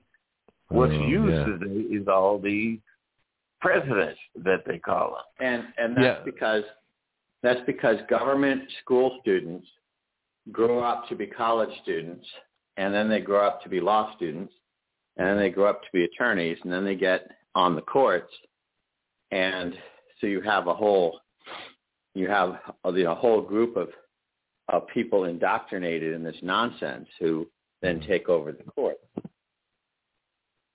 Yeah, and, and so many people believe it. It's like, you know, why did, uh, I used the same argument I used before. Why was Roe v. Wade uh, the law of the land when the Supreme Court cannot make the law of the land? and nobody ever challenged it on that basis, not that I ever heard. Which makes right. no sense. Yeah. Um, so uh, let me find. So, so anyway, so the question is, is, is the 14th Amendment argues that, um, you know, the argument is, is that that opened the door to all these other changes. And um, then, you know, and there there. wait a minute. Therefore, um, you know, it it it opened the door also to what's oh, what's the terminology? Basically, what's normal, what's normally accepted, mm-hmm. and therefore, you know, what's normal among civilized nations is considered part of our constitution. That's not true. no, it's not. But but I mean that that's the argument as to why we should why we should follow the uh-huh. the you know for example if abortion is considered to be a normal human right mm-hmm. in other nations for the United States to be an outlier is you know is to is to defy you know what what is you know what is basic human rights and and that sort of thing. Yeah, but that that brings democracy into a republic, and this is a, the, uh, the the constant argument we have that we are not a democracy, we are a republic. We are guaranteed a republic by the Constitution. The states agreed to that when they created the Constitution. So the idea that we have to, and I've heard this term before, harmonize our laws, you know, with other nations or the UN or anything else is total BS. We don't have to. In fact, we're specifically prohibited from from taking on the laws of other countries um, that are against our Constitution and against our basic rights. Besides, how can abortion be a right when one person dies?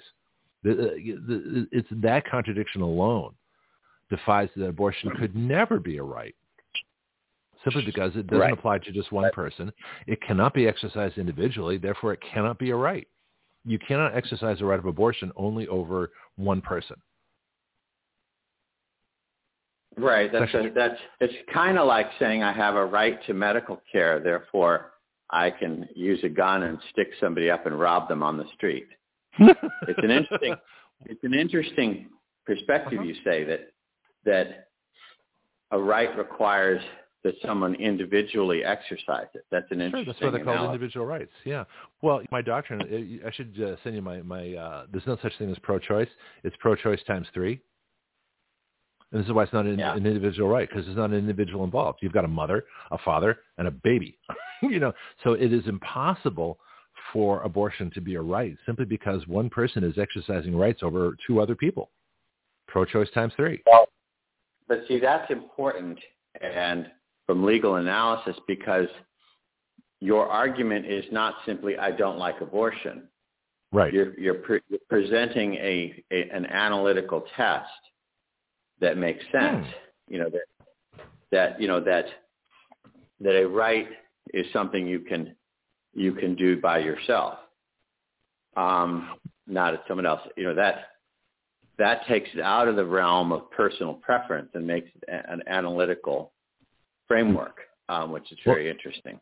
Well, I also take it further too, because I say that this is how I define a right, and I'd love your opinion on this. A right must be exercised by an individual and only an individual. You do not have the right to the means to exercise it. In other words, you know, we have a right to keep and bear arms, but you do not have a right for the government to give you a gun. That's up to you, or or a computer for free speech. So you, the right is in the exercise. The right is not in, in, in, the, in being given something. And the third part is that a right cannot take from somebody else their labor uh, or their property. And so healthcare, food, shelter, all those things, if they're given to you, uh, first of all, a right is not a right cannot be given to you. It's only a right only exists in its exercise. So the idea that you have a right to healthcare, I mean, yeah, you may want that, but that has to come from somebody else's labor, time, uh, or property, taxes, and therefore it's not a right. So those are my tests. They have to be exercised individually, and they cannot come from somebody else's labor, time, or, or, or property.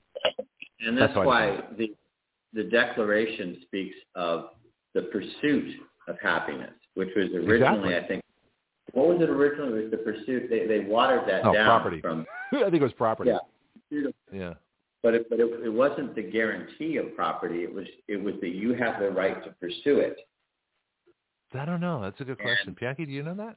What what was before the pursuit of happiness? What did Jefferson say? Yeah, you should I, have you should you should have a right to pursue, but it's not a guarantee, like uh-huh. what you're seeing coming into play in so many instances today, like this equity.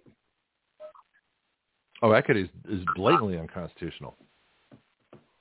So, yeah. Uh-huh. So you bring up the question of you know, what will this do for what will the reforms in Israel do for the United States? And of course, it mm-hmm. should it should have no impact, but it will because it will influence um, people.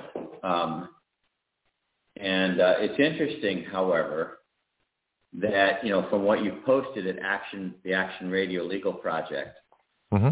from um, well, it's a, it's not an the, you posted from a website called Jewish Unpacked, which is not exactly a news thing, but I'm pretty no, darn it's a liberal, sure. It's a liberal Jewish website, but they're, they're actually were right. I want to get Sarah Himeles. I want to get or Heimlis. I'm not sure how you pronounce her name. I want to get her on the show. She'd be interesting because she yeah. really analyzed it with both sides. I'm pretty sure that this that the quotes here uh-huh. um, by by these leaders would appear in any news coverage and any honest news coverage. Um, but what's interesting, one thing that's interesting mm-hmm. is you know how many people how many people have protested the abuse of our Constitution by our courts. I know unless it's about abortion, and I think it's a mistake for everyone to you know protest abortion, but not care who the judges are. You know, if you if you care about anything like abortion, you better pay attention to the whole ball of wax. Mm-hmm. And we don't. So here they had on February 4th more than 100,000 people protested throughout Israel yep. for the fifth straight week against the government's proposed overhaul of the judicial system. Now, do we see that happening in the United States? Well, only with regard to abortion, and unfortunately only basically on religious grounds, which I don't, you know, I'm not sure. I mean, I even have problems with some of what people are doing because we, you know, we had we had conversations about the fact for decades that that we had to win hearts and minds. Mm-hmm. You know, you hmm. can't just outlaw abortion. You have to persuade people that, like you said, that there's a baby involved and it's the baby's choice. Um, because otherwise you will have all these workarounds and abortion pills and and people defying it and back alley abortions. I mean, I always you know, there is always talk that we have to persuade people that it's wrong, not just that make it illegal. And, you know, anyway, so I, you know, I, I although I count myself among the religious groups doing this, I, I you know, I, I think it's sad that we, that they don't seem to care about the about the courts. They just care about a religious view. Um, anyway, so we got a hundred thousand people protesting, you know, for the fifth week, mm-hmm. and and then you've got, um, you know, the uh, quote. You've got author Israeli author David Grossman telling the crowd at a recent Tel Aviv rally. So I guess this is not just based on one one website. This is, you know, oh, these are is, news this events. Is, yeah, this is Israeli wide. This is huge. Hundred thousand people. How many and, people in Israel? Uh, what are they have? Three, four million people. Hundred thousand is a big chunk of the population to, to protest. They have the time to go yeah. and hit the streets for five weeks. And this is a big so deal David, there. David, Grossman tells the rally, now is the hour of darkness. Now is the moment to stand up and cry out. This is his quote. This land is in our souls. What happens in it today will determine what it will be and who we and our children will become. And, um, you know, so this is, you know, by, by by contrast, the, the, the people of America, even on the right, you know, are fairly pathetic. Um, and you know, where there, I mean, how many people would, you know, how many people could you even get to go to a school board meeting a few years ago? Much less well, than say that reform, you know, rewriting the courts is is wrong, and I'm going to, you know, turn off the sports game and go protest. but how many people would would protest in favor of the Supreme Court having more power? See, this is what I don't understand. This is why I think these are these are planned protests or funded protests. It sounds like a George Soros thing. Why would the people who want democracy, in other words, a majority vote, give more power to the Supreme Court so they would have absolute authority over the other branches well, of government? Because that's what they're talking about.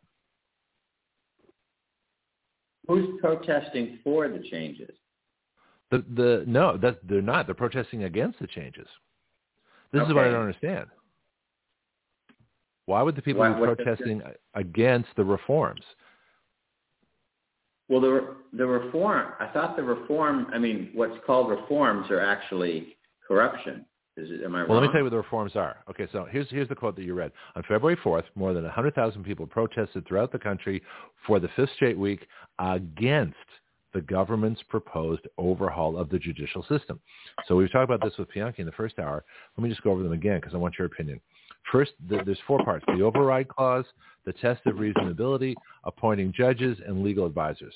The most important to me are the first two, the override and the test of reasonability. So let's go over them again. So the override clause, the Knesset, which is the Israeli parliament, for those who, don't know uh, listening, the Knesset would be able to override the Supreme Court decisions with a simple majority of 61 votes at 120-seat Knesset. Currently, the Supreme Court can strike down any law it finds to be unconstitutional. With this change, the Knesset could overrule that decision and pass the law with the smallest majority. What do you think? Um, well, I think I think every democracy needs that, but I don't know that a I don't know that a simple majority should be enough. It, it should probably be something like two thirds. Um, it's funny you should say that, Jonathon. Bianchi? it should be three quarters. Uh, well, I don't know about that. Well, that's that's possible. we can argue about that too. I said exactly the same thing in the previous hour that it's because we're a republic, you cannot have one branch able to control another branch. And just in the same way that it takes two thirds to override a presidential veto, it should also take two thirds in our country to override a Supreme Court opinion or decision. So I disagree, because, but Israel is a democracy, so it makes sense under a majority rule, which is what a democracy is, that they would say that a simple majority of 61 should be able to overrule their Supreme Court. I think that's wrong. I think they're right that they have to have an override, but an override has to have a, a larger majority than the passage. In other words, they can pass the law by 61 votes. So an override from another department of government has to be a higher majority than 61. So it has right. to be two-thirds of 120. Yeah. Now, of course, they're not the United States, and I and I, I I don't know if they would describe themselves as more of a like you say, more of a of a simple democracy than mm-hmm. a constitutional republic. But yeah. so I mean, it, it may be more uh, a better fit with their system, but well, they're not democracy. without. Yeah, yeah, it's not not not with us. I mean, we should. I think we should have a Mm-hmm. Um, you know, it, it, would it would make sense here. Uh, and, well, 81 would be an override. Two thirds override would be 81 out of 120, because two thirds is 80. So a majority would be 81. Well, especially especially when you know in in Israel where they have all these political parties and uh-huh. coalitions, and you know you could have the slimmest of of a coalition mm-hmm. um, that it, it seems a little it seems a little problematic for Israel um, to have a simple majority return. But the thing is, I mean, we can we can pass an amendment uh-huh. that that would overturn the Supreme Court decision, although we've never done it explicitly saying this this Supreme Court decision is invalidated. We've always tried B- to make it. Wow. No, I was going to say that's that's BS to me. The idea that Congress and the states have to pass a constitutional amendment to override a Supreme Court opinion, that's insane. That's judicial tyranny. All it should well, take to overturn well, what else you do the same. Do? You'd have two thirds uh, vote in Congress should be able to overturn any decision or opinion of the Supreme Court. The Supreme Court is simply a branch of government. They're not gods. They don't wear black robes and descend down from Mount Olympus and, and dictate policy and law to us. So this is the whole problem of judicial tyranny. Ever since Marbury versus Madison, the Supreme Court is simply a branch of government. No better, no worse. And they are one of three branches of government that are co-equal, and it takes two branches of government to gang up on a third. So the Supreme Court has to be able to be overridden by the president and by the Congress just as the president has to be able to be overridden by the Congress and the Supreme Court, Actually, the Congress themselves can override the president, and the Congress has to be able to be overridden by the president and the Supreme Court together. That's how it works. Well, yeah. And this this is why lawyers are not allowed to criticize judges. Well, that's, that's um, crazy. By name, they can you know they, you can get away with it in principle, but not by specific name, because I'm getting some background noise. So someone's crumpling yeah, up paper. The judiciary has no. There you go. The judiciary has no armies, as they say. Mm-hmm. All they've got, all they've got is to enforce a phony respect. You know, because respect is earned, not not demanded. So how do um, they convince an entire nation since 1803 that the Supreme Court can basically make up their own power? That's the that's the problem. That's why Marbury versus Madison is wrong. And I think I'm the well, only one that uses this argument that they cannot, no, no branch of government can make up their own powers. They're all delegated by the state. The states did not delegate judicial review. It does not exist. It was it was developed very very cynically. Um, hmm. the the court, the Supreme Court picked and chose picked picked and chose the decisions it would take, the cases it would take, and the decisions it would take um, to maximize um, their their you know the uh, the not approval, but the the uh, what's the word? Not just approval, but the the pleasure of the of the people. Consent. So they, so the Supreme Court, mm-hmm. the ultimate um, anti-democratic, as it's been described. It, it is it is supposed to be the antithesis of democracy, and you know because it, it is an anti it it it, it pushes back against the mob, hmm. and yet what it's done in practice is be the most pandering institution to the mob. So it, it built this respect, you know, by by doing things in the name of the law that mm-hmm. the public wanted done anyway. You know, and, and fairly cynically and fairly explicitly in some of the in some of the literary discussion about it, the academic discussion about it. So they built what, this whole. Uh, we said that earlier with Obama, who said, "Well, if Congress isn't going to do it, I've got a pen. I'll do it myself." You can't exactly. do that, huh? Right. Let me um, let me read some real quick here, and we'll get out. We'll we'll talk about a whole bunch of other stuff in the next half hour. But I wrote a bill which goes along with this uh, that I want to bring up today too. Abolish the usurped power of judicial review. So I beat Israel by about five years. I wrote this November 17th of 2017. So this is this is one of my original bills when I started Action Radio back in March 1st of 2017. And I wrote the section on interpreting versus using the Constitution. There is a fine line for all courts, federal, state, and local, between interpreting the Constitution and using it. It is not the intention of this legislation to remove any legitimate delegated power to any court. Rather, it is to remove any power the courts have created for themselves, deemed permissible to create by themselves, and practice as if such non-delegated powers were legal, which they are not. For example, Article 3 of the Constitution delegates to the Supreme Court the judicial power over all cases arising, quote, under the Constitution, which means the courts are restricted in their authority to only the cases themselves. Any power exercised beyond the cases before them using what is commonly defined as judicial review is an extra constitutional power and therefore illegal. In other words, the Supreme Court may strike down a law, regulation, or policy under dispute by parties to a case arising under the authority of Article 3, but they may go no further.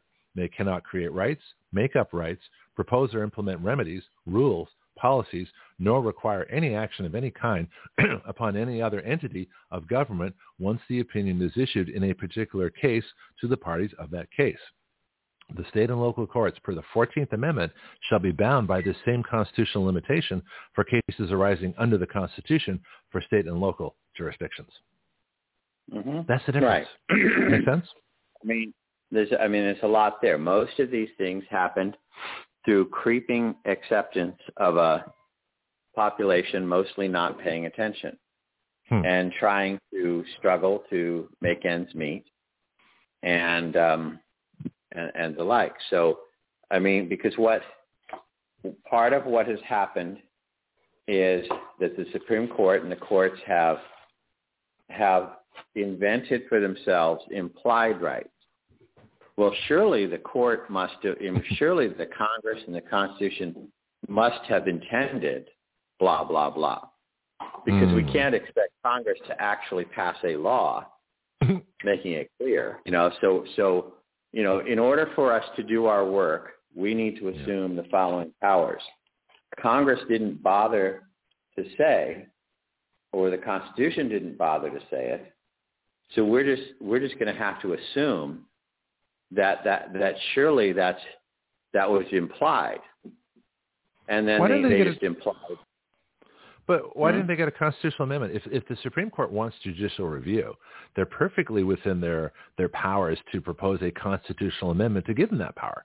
Same thing with interpreting the Constitution. If they want to interpret the Constitution rather than use it, if they want judicial review uh, rather than use the Constitution as, as, as written, you know, and they want to be, have the power to do something they don't have the power to do, that has to come from a constitutional amendment.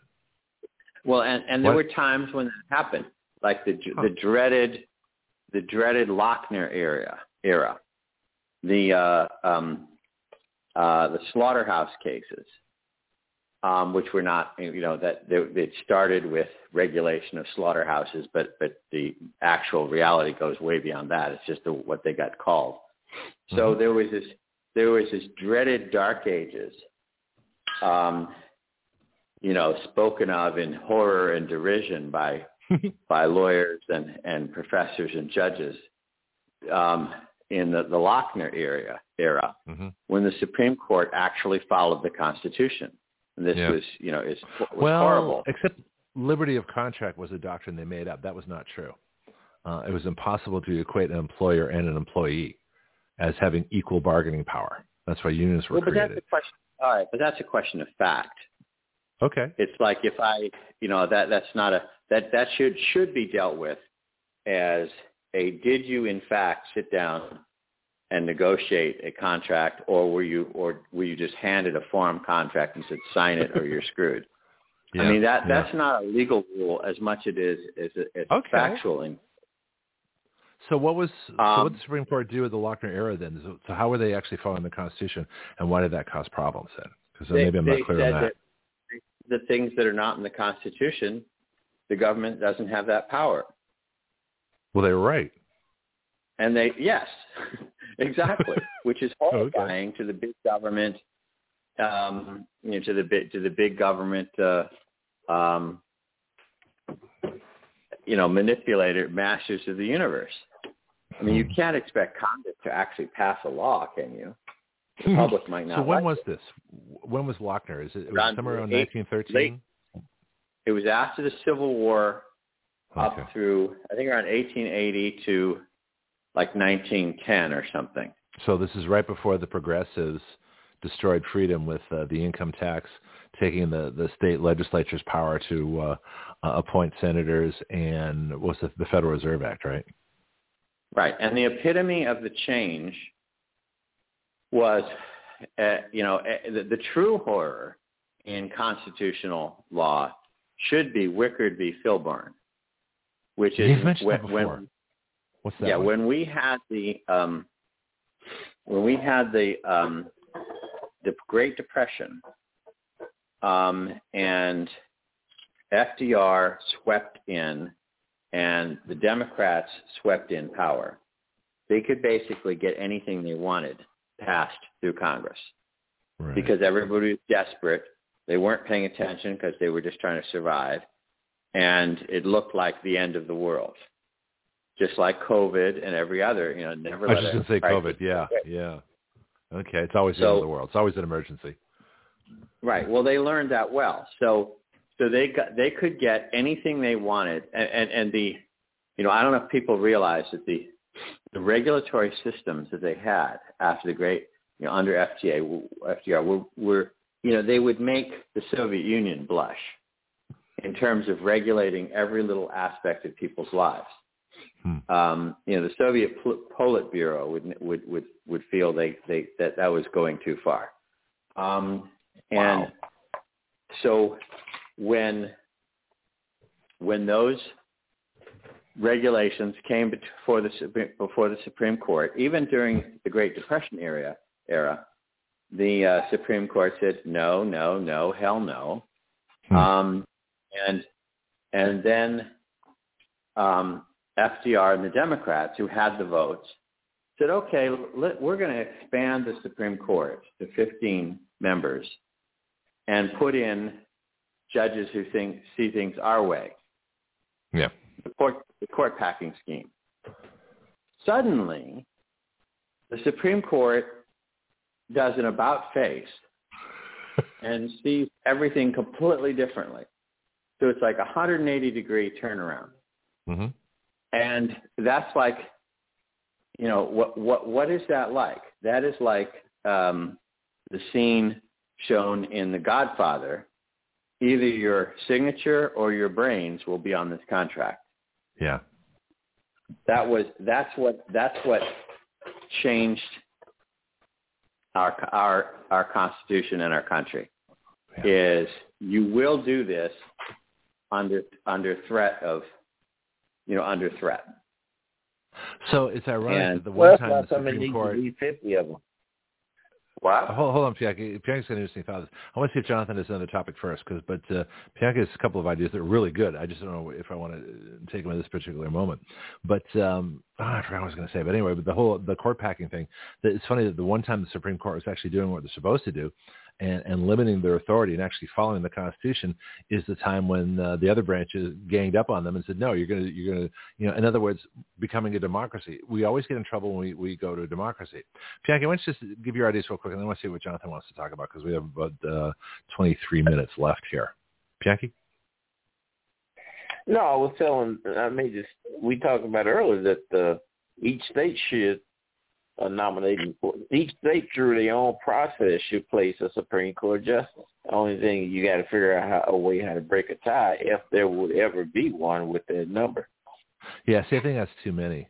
Uh, I, I, I, mod- and I modified, Jonathon, I modified Pianki's idea by saying that the states should have uh, sort of like an electoral college. In other words, they vote on, you know, and come up with say, maybe 10 names or five names that they then send to the Senate uh, take the president out of the out of the whole thing, so that way the states would have representation on the Supreme Court. I think there's there's room for that, but I think 50 would be too many.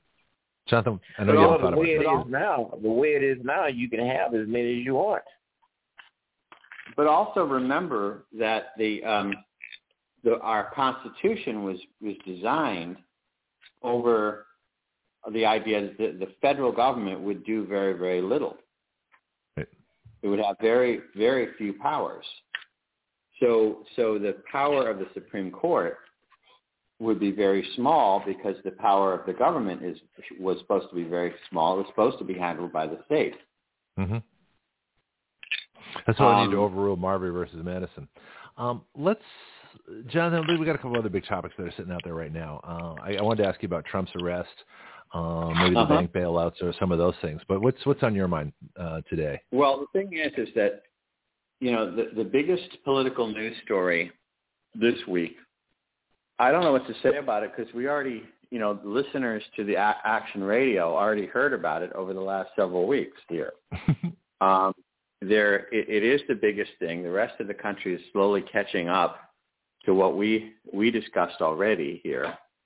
Mm-hmm. Um, and it, it is it is interesting. This, like I said, the statute of limitations has expired. There is no uh, basically, and uh, Jonathan Turley has weighed in, which is good because he's a you know he's a powerhouse liberal, classical liberal um, mm-hmm. attorney. Yeah, in the good sense. He's not yeah. a conservative, but he he yeah. actually he stands out as a conservative because he actually follows the law and the Constitution um, even though I doubt he's ever voted Republican in his life. Um, and he, um, you know, so the thing is, he he laid this out. Apparently, from what we can tell from leaks, the president is, or or the the DA is trying to charge um, Trump with uh, with violating Section 175.05 of the New York General Business Laws, which is falsifying a business record. It's a misdemeanor. Oh no, not that. That sounds serious, Jonathon. Falsifying and, a business and I, record. I have an article I wrote where I finally got tired of this, and I wrote this um, wrote an article, but it hasn't gone up yet because um, if if if Michael Cohen sent a, a, a an invoice for one hundred eighty thousand dollars and thirty five cents, including one hundred thirty thousand dollars payable to Stormy Daniels, that and the accounts payable clerk pays the invoice and writes it in the thing. That's true. Now you could say, well, Michael Cohen's invoice, I don't like it. I don't think it's true. But the Trump organization was pre- presented with an, with an invoice for legal services, and they paid it.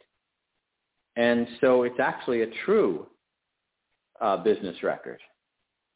Um, and then they, um, but but he's trying to turn it into a felony because uh, uh, oh, and the statute of limitations is for a petty misdemeanor is one year, mm-hmm. um, and because it's a nonviolent paper crime, I would I believe it would be a, a petty felony, a petty misdemeanor. If it's a other misdemeanor, it could be two years. Either way, the statute of limitations has expired. Um, there's no crime. And what what the prosecutor has made very clear, you know, as I say, leaking like a submarine um, screen a screen door on a submarine, is is that they think that they can get um, they think that they they can turn it into a felony because if if if a record is falsified mm-hmm. for the purpose of committing some other crime, um, then it can become a Class E felony. And the statute of limitations would be five years, which has still expired. um, and this is what this is all about. Hmm. And and so now what's interesting is is that I've checked into this before with Ron DeSantis, the governor of Florida, whomever that might be, not because it's Ron DeSantis, but because it's the governor of Florida mm-hmm. um, has an unusually um, involved role in an extradition.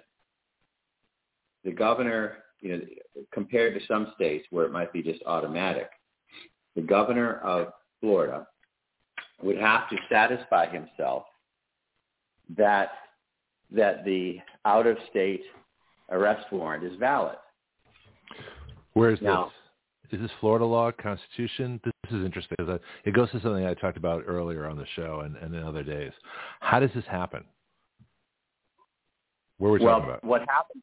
Remember that they are, that, and this is one of Jonathan Turley's complaint and a lot of people's complaint, is that this is the city of New York trying to assert as the second crime a federal Mm-hmm. crime, but it's still just the New York City DA. So it's not a federal issue. Mm-hmm. So New York would have to apply. Now, I mean, there's talk about Trump showing up, and there might be some wisdom in that. Um, but there might also be uh, a, a benefit of a pause for for DeSantis to say, "Hold, hang on a minute. Mm-hmm. I have to look at this because it looks to me like the statute of limitations has expired. So this is not a an arrest warrant that I can honor. But what would happen is is, is that Trump Yeah. could voluntarily show up, Mm-hmm. Or they could they could apply to the state of Florida for an extradition. Again, because this is not a federal crime. Mm-hmm. So that's where where we would stand. Yeah, see, I went a lot further. It's, it's really good analysis. I'm glad you brought that up because I was saying, I'm telling, I don't know if Bianca, I think Bianca was on the line, that Governor DeSantis, you know, I had I had three tests of his cojones. One was to uh, uh, to maintain permanent daylight savings time because we passed it, regardless of what Congress says. Uh, the second one was what we're talking about right now, that he should send uh, everybody, uh, state law enforcement, the National Guard, if necessary, to Mar-a-Lago. If New York, you know, if any New York official enters the state of Florida, they should be arrested and returned home. That they should take any means possible to protect the sovereign citizen of Florida, Donald Trump, because the 14th Amendment says that we are citizens of the United States and of the state in which we reside. Therefore, Governor DeSantis has right. every state power to protect the Trump, Donald Trump as a citizen of Florida against the the uh, prosecutorial misconduct and political prisoner status that the state of New York wants to impose upon him. That's right. I but I think that I believe that the um, I believe that under federal law, mm-hmm. if the governor and probably with the attorney general determines that it is a valid request, that he would have to, that he would have to um, he would have to comply with it. Why? But he does well, have what, a very what makes it valid? If it's valid, wouldn't the federal every, marshals bring him? Everything. I mean, if there's in my mind, if there's any defect in it, you know, he the, the any governor of Florida, whomever that might be, mm-hmm. not just because it's DeSantis, right. could say, um, go back and try again. This is not valid, you know, and, and, and something, you know, for example, the problem is mm-hmm. if Trump had, like I say, the Trump's lawyers, and I actually got into a tip with Jenna Ellis on Twitter about this. She's oh, really? Not, yeah. She's not one of the lawyers I'm criticizing. Uh-huh. You know, Jenna Ellis, Darmeen, uh, Har- Harmeet Dillon, yeah. Um, Habba, Alina Habba, they're they're awesome. But I'm talking about the lawyers handling this stuff. And in mm-hmm. Georgia, um, they're horrible. They're, you know, asleep. They like they're. I, I imagine them slumped over their desk, dreaming of their next yacht, and doing absolutely nothing. So, but if if Trump actually had real lawyers, they would be at the courthouse with a motion to quash ready to file. So a pause, in my view, for Florida to say, hang on a minute, let me look into this, would give time for the motion, for the, the charge to be quashed because the statute of limitations has expired. Now, the New York, people tell me, I have no direct experience, but people tell me that New York first, especially Manhattan is crazy. I've, I've heard people tell me decades ago they are, you know, left wing does not begin to describe them. yeah, I've heard that. Um, yeah, yeah, okay. And I mean, they are way. And people say they are way off the, you know, the map when mm-hmm. it comes to leftism. Um, but something as as clear cut as the statute of limitations, they really can't ignore. I mean, yeah, but it it has no merits either. That's uh, it has no merits to the case. This is crazy.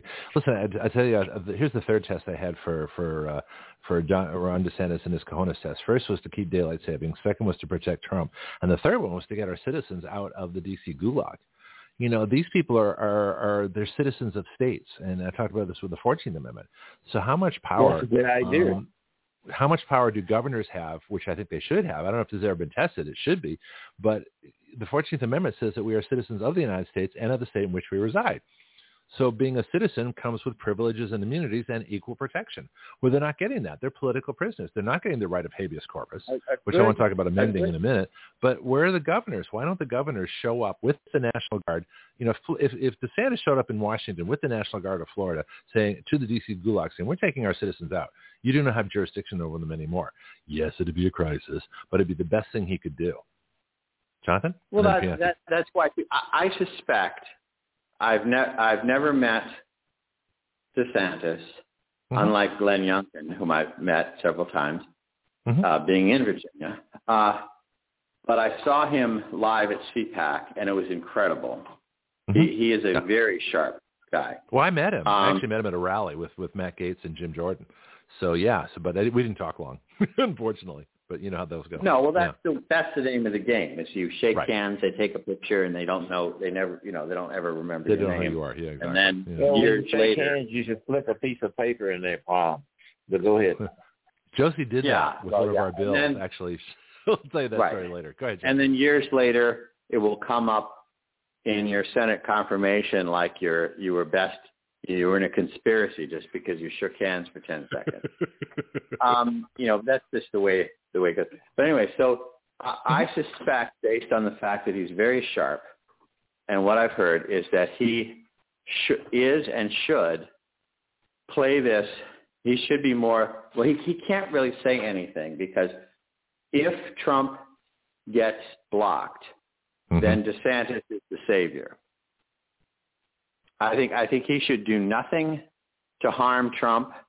But he Mhm. can't say he's not running because maybe because if Trump is blocked from running, then we need DeSantis to run.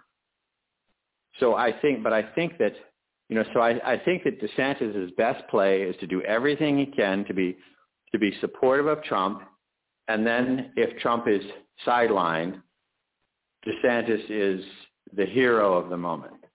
Yeah, I don't think Trump's going to get silent though. I think that would that's uh, you want you want to talk about insurrection? You'd see some things things then. But what about DeSantis exercising um, the the powers of the governor uh, to to extradite the sovereign citizens of Florida from the D.C. gulag Well, you- and their political prisoner status? You really should get Trennis Evans on on to talk about that. There is a petition for mandamus in Texas along those lines. Okay. There is an argument that the states, not the federal government, has the power to arrest these people. And and I don't a state. understand it. They're in a place without a state. They're American citizens out of a state. They're not actually in a That's state. true. That, They're in that D.C. too. Right. That too. Um, but there's a there there is an argument about this that I have not paid that much attention to. Okay. But it's a you know it's a it's a fairly well developed argument by some people. And who's the and guest? so- Trennis? Who, how do you spell that? Trennis T T R E N I S S Evans from Texas.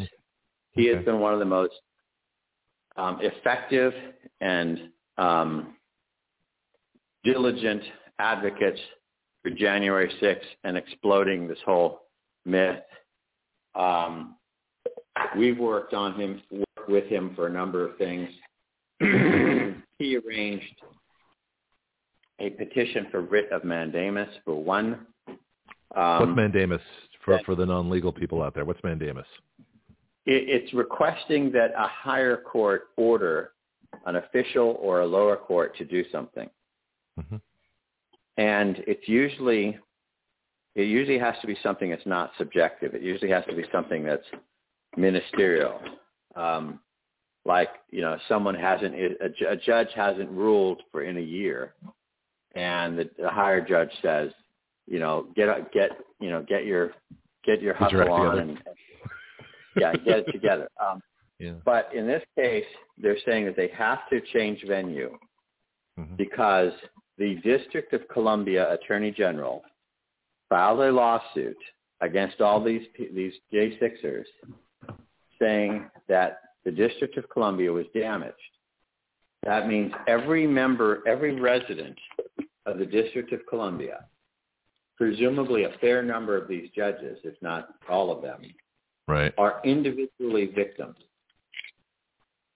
Says the says the government of DC. So they cannot be judges in a case in which they are personally a victim. You see? You see? Well, that's a good point. That's a, both of these are good points. The point about the the governor of a state should go get their citizens, and what you just made is also a great point. And the well, thing is, is that these states these states don't don't do what they should be doing. Uh, mostly, what's the problem there? I mean, get getting the most political bang for the buck with the least amount of work. Hmm. You know, they they they you know how how can I get reelected while doing the least possible effort. Um, but but my point in bringing that up too is that that's Trennis, that's the kind of guy Trennis Evans is. He came up with that, arranged it. Someone wrote the the petition for writ from, of mandamus, and one so miss, one defendant. Uh, I'm missing one point though. How is it the governors were personally affected by by Jan? What's his argument? How the governors were affected by January 6th? I think I, I missed some of that. Not the governors, the judges. The judges. Oh, I'm sorry. Okay. The judges of the District of Columbia. Oh, I see. Okay, now I was thinking of the judges of the states. I was trying to figure out the connection there. So the judges of the District of Columbia were because they were there when this happened. They could not possibly judge the case. Is that how it works? No, because most of them are citizens of the District of Columbia. Okay, but how can you be and citizens of a district? Of, the District of Columbia, by its Attorney right. General, has filed a lawsuit uh-huh. that the that, that the riot caused injuries, financial and otherwise, right, to to the citizens of the District of Columbia. The jurors have to be citizens, and the right. and, the, and most of the judges are citizens. So okay, if you gotcha. you know if you are if you are in a robbery at CVS, mm-hmm. um, and you know, even if you were just there and held at gunpoint and they didn't take any money, you can't then sit on the jury. You're personally yeah, but part affected. of the political prisoner status is that they take the people who were affected by it, and uh, they're taking DC jurors and DC judges, uh, and they should all be uh, what was the word when a juror is not, not exactly. Thank you, appreciate that. Yeah. All right, there's, there's so, two so I point, to... So I'm just I'm, I'm explaining to you that Trent uh-huh. Evans is your guy, right? Because he came up with this idea okay. that the cases like must be moved out of D.C. They cannot they cannot take place in the District of Columbia because according to its own government, most of the judges are personally victims. Right. Okay, I got you this time. Makes perfect sense. Hey, listen, let me let me do a couple things I want to ask about. One is habeas corpus. We've been asking about, you know, why the writs of habeas corpus can't be, be flooding this place. And I found something really disturbing in the Constitution. It says the privilege of the, the privilege of the writ of habeas corpus shall not be suspended unless when in cases of rebellion or invasion the public safety may require it. That sounds very bad in constitutional language. What it should have said, and what we might want to propose in Article 1, Section 9, Clause 2, is that it say the writ of habeas corpus shall not be suspended. That's what it should say. Um, yeah. Is this part? Of, is that part of the problem that it says the privilege? How, no, why is habeas corpus that, a privilege, not a right? Nobody's really. First of all, the, the biggest problem is that everybody is swamped on these cases. You have right. one, you know, solo attorney law firms with maybe one paralegal. We're trying to, you know, the, the John Pierce law firm and some others are trying mm-hmm. to represent many clients so that we can start to get efficient economies of scale. And it's very and and the the, the bird the, the the burden for um, you know the threshold for habeas corpus is very high. It's like they they have these legal mechanisms that are quote unquote disfavored. Well, there should be no, dis- nothing should be disfavored. That's ridiculous. Either you qualify or you don't. They, but, but the, the courts have this nonsense that, you know, yeah, you have a point, but, you know, this is an extreme measure, so we're going to disfavor it. You know, bull. You either qualify or you don't. You know, if you qualify for it, there should be no favorites. Hmm. Um, Makes sense. So so habeas corpus is a tough hill to climb. Shouldn't be. But it, but it, I mean, habeas corpus apparently literally means show me the body. Right. Which means which means or deliver the body. Excuse me, deliver the body. Mm-hmm. Which means the guy has to walk out of the jail cell. And okay. um, so it doesn't mean. But again, this in this con well, it can be used it, what, what it ends up being is, is it sets up a test as to whether or not the pretrial detention or the conviction after trial is legally valid.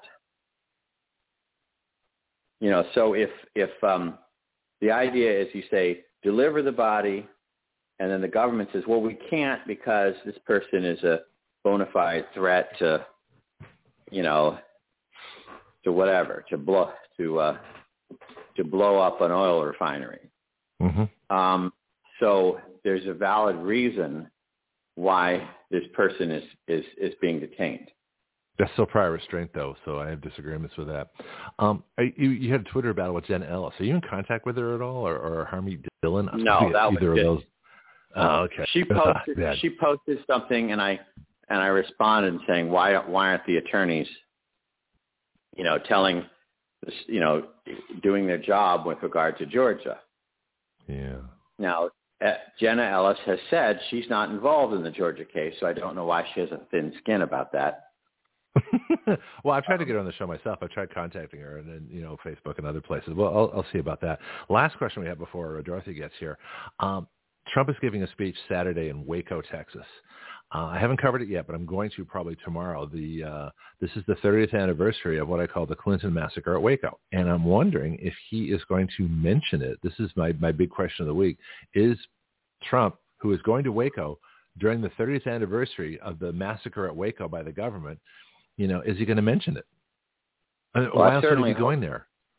So, so I, I, what do you think? I agree. Yeah. I mean, I certainly hope so because we talked. Again, the problem is we talk anticipating a lot of these things.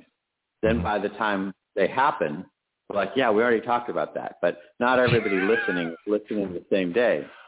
Yeah. So, so the thing is, you know, Waco and Ruby Ridge and all these things. This is where mm-hmm. it started with this macho, um, you know, spreading, uh, you know, the government trying to show off and say we're in charge.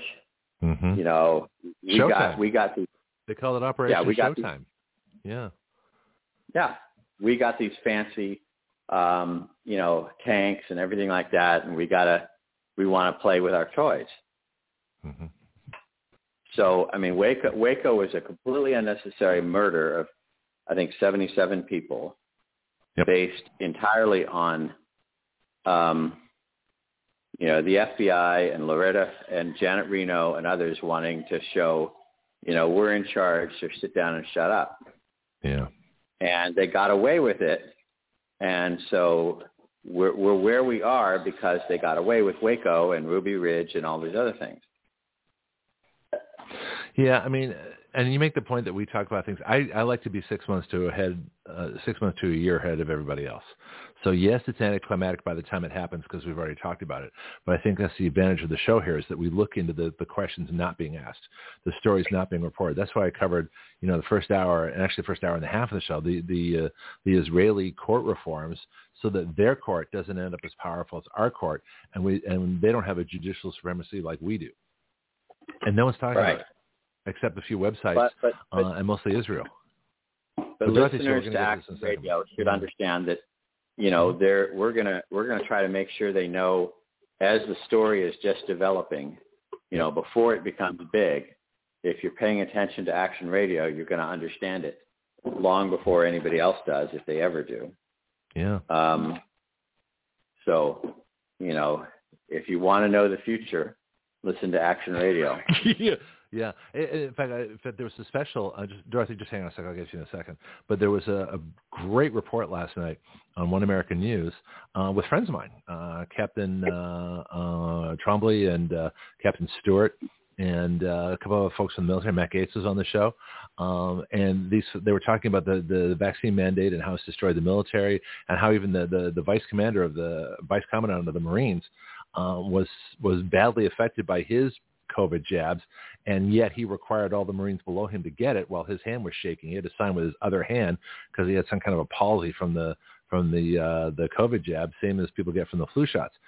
So, and I wrote these people too. I wrote uh, Representative Gaetz and uh, um, Trombley and David David Trombley and uh, Tom Stewart, all of whom have been on the show many times uh, although it's been a while for Gaetz. I said, you guys, you had the perfect opportunity to talk about the solution to this entire problem, vaccine product liability.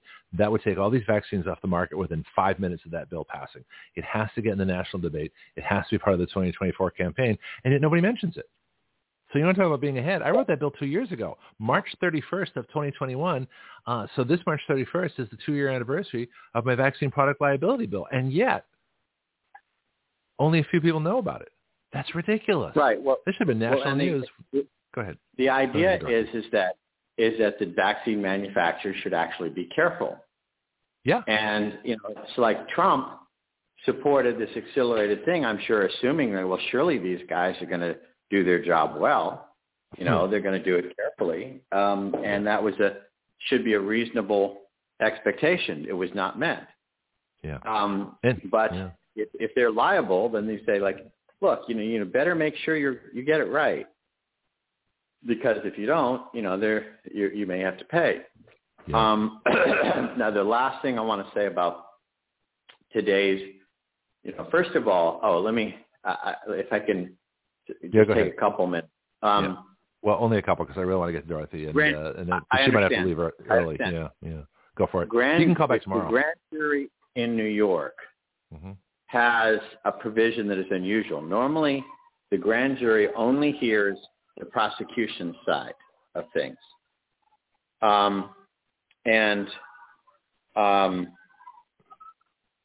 they uh, so they um, they, uh, they only hear the, the, the prosecution side of things, and they they make a decision based upon that. So um, so um, but but New York allows a rebuttal witness. They invited Trump to go and rebut. I say he should go. Hmm. Because even if he just says hi, shakes hand, and says how's the weather, and then leaves, because that proves that he has that the statute that they could have contacted him earlier, and the statute of limitations has run out. Um, but the other thing people need to understand, and this is, you know, I know this from directly being involved, having worked with some of the top lawyers on election law in the country, and an honor to be able to talk to them, is that they're trying to say that the hush money to Stormy, Stormy Daniels, first of all, was not hush money. She was selling her rights. She was she was selling her shopping her story around to be purchased, and in fact, she got paid in 2011 fifteen thousand dollars. Um, and she um, she um, uh, so, so he that, that, that if it benefits a federal campaign, that makes it a campaign expenditure. Expenditure, as we've said here before, that is absolutely false. It, it, it has to be something that would not exist other than the, the person being a candidate. Anything that would exist, whether they were a candidate or not, is a personal expenditure by law. It cannot be paid for by federal, by campaign funds and it cannot be um, reported. So the idea that, that there was a campaign finance violation is clearly, unbelievably untrue, beyond all doubt. Yeah, yeah. Hey, yeah. Jonathon, if you ever need extra time, you don't feel you have to pressure everything into one hour. I have extra time pretty much every day of the week. Uh, so if you want right. to come back and, and, expand on a story, feel free. Let me get to it. Jonathon, well, thank you so much today. This was fabulous. This has been a, an amazing All discussion. Right. Pianki, first hour. Thank All you. Right. Let's get uh, let's change gears, as they say, and uh, I mean totally change, and come back with Dorothy. Sex. Everybody talks about it. Some of you are even doing it. But are you really talking to the person you are doing it with? It all comes down to communication. That's where Dorothy Diana comes in. Dorothy is a sexual health nurse educator. She has studied hypnotherapy, Reiki, and many other disciplines. And what is sex without sensuality? Something has to light your afterburner. Join us now for a sometimes very frank and occasionally quite descriptive conversation of sex and sensuality with Dorothy Diana. You know, I really need that theme. It's kind of like the political cold shower because I have to totally it, decom- yes, yes. I, mean, I have to decompress from my politics and just let it all go and be like the waterfall, just whoosh. Now I can talk about I'll sex. I'll be honest. I I listen in. Well, first of all, good morning, and it's nice to good hear morning. your voice. and I listen in. I try to listen in, but I usually can only catch little snippets. Um, but yeah, I, when I'm listening in before my show, it's really heavy sometimes. And oh, although yeah. it's important information, and I don't always keep up during the week with what's happening in politics, so I like to kind of get get brushed up with you guys. Um, yeah, it's a little heavy, and so I'll sort of be perusing my articles while I'm listening, which is very different energy. oh yeah, completely. What you can do, well, see, this is why I love Sex and Politics Monday. That's kind of what it's becoming, because the first hour is me, and then the second hour uh, is Jonathon Pianki is, is welcome on both of them, uh, which is great when he when he's uh, able to join. Um, but it does get very intense because I have all weekend. Well, not Sundays I work, but I have I have a, a fair amount of time to really kind of organize things, and so it really sets up the whole week is what what happens on Monday. But uh, this is why you're here, though, is to totally take us away from that, like last week.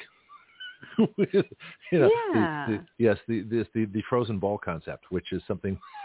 if you don't understand, go listen to last week's show, folks. I think we have something different for this well, week. But, and this uh, is interesting, and I wanted I wanted to mention because I was my that? very favorite.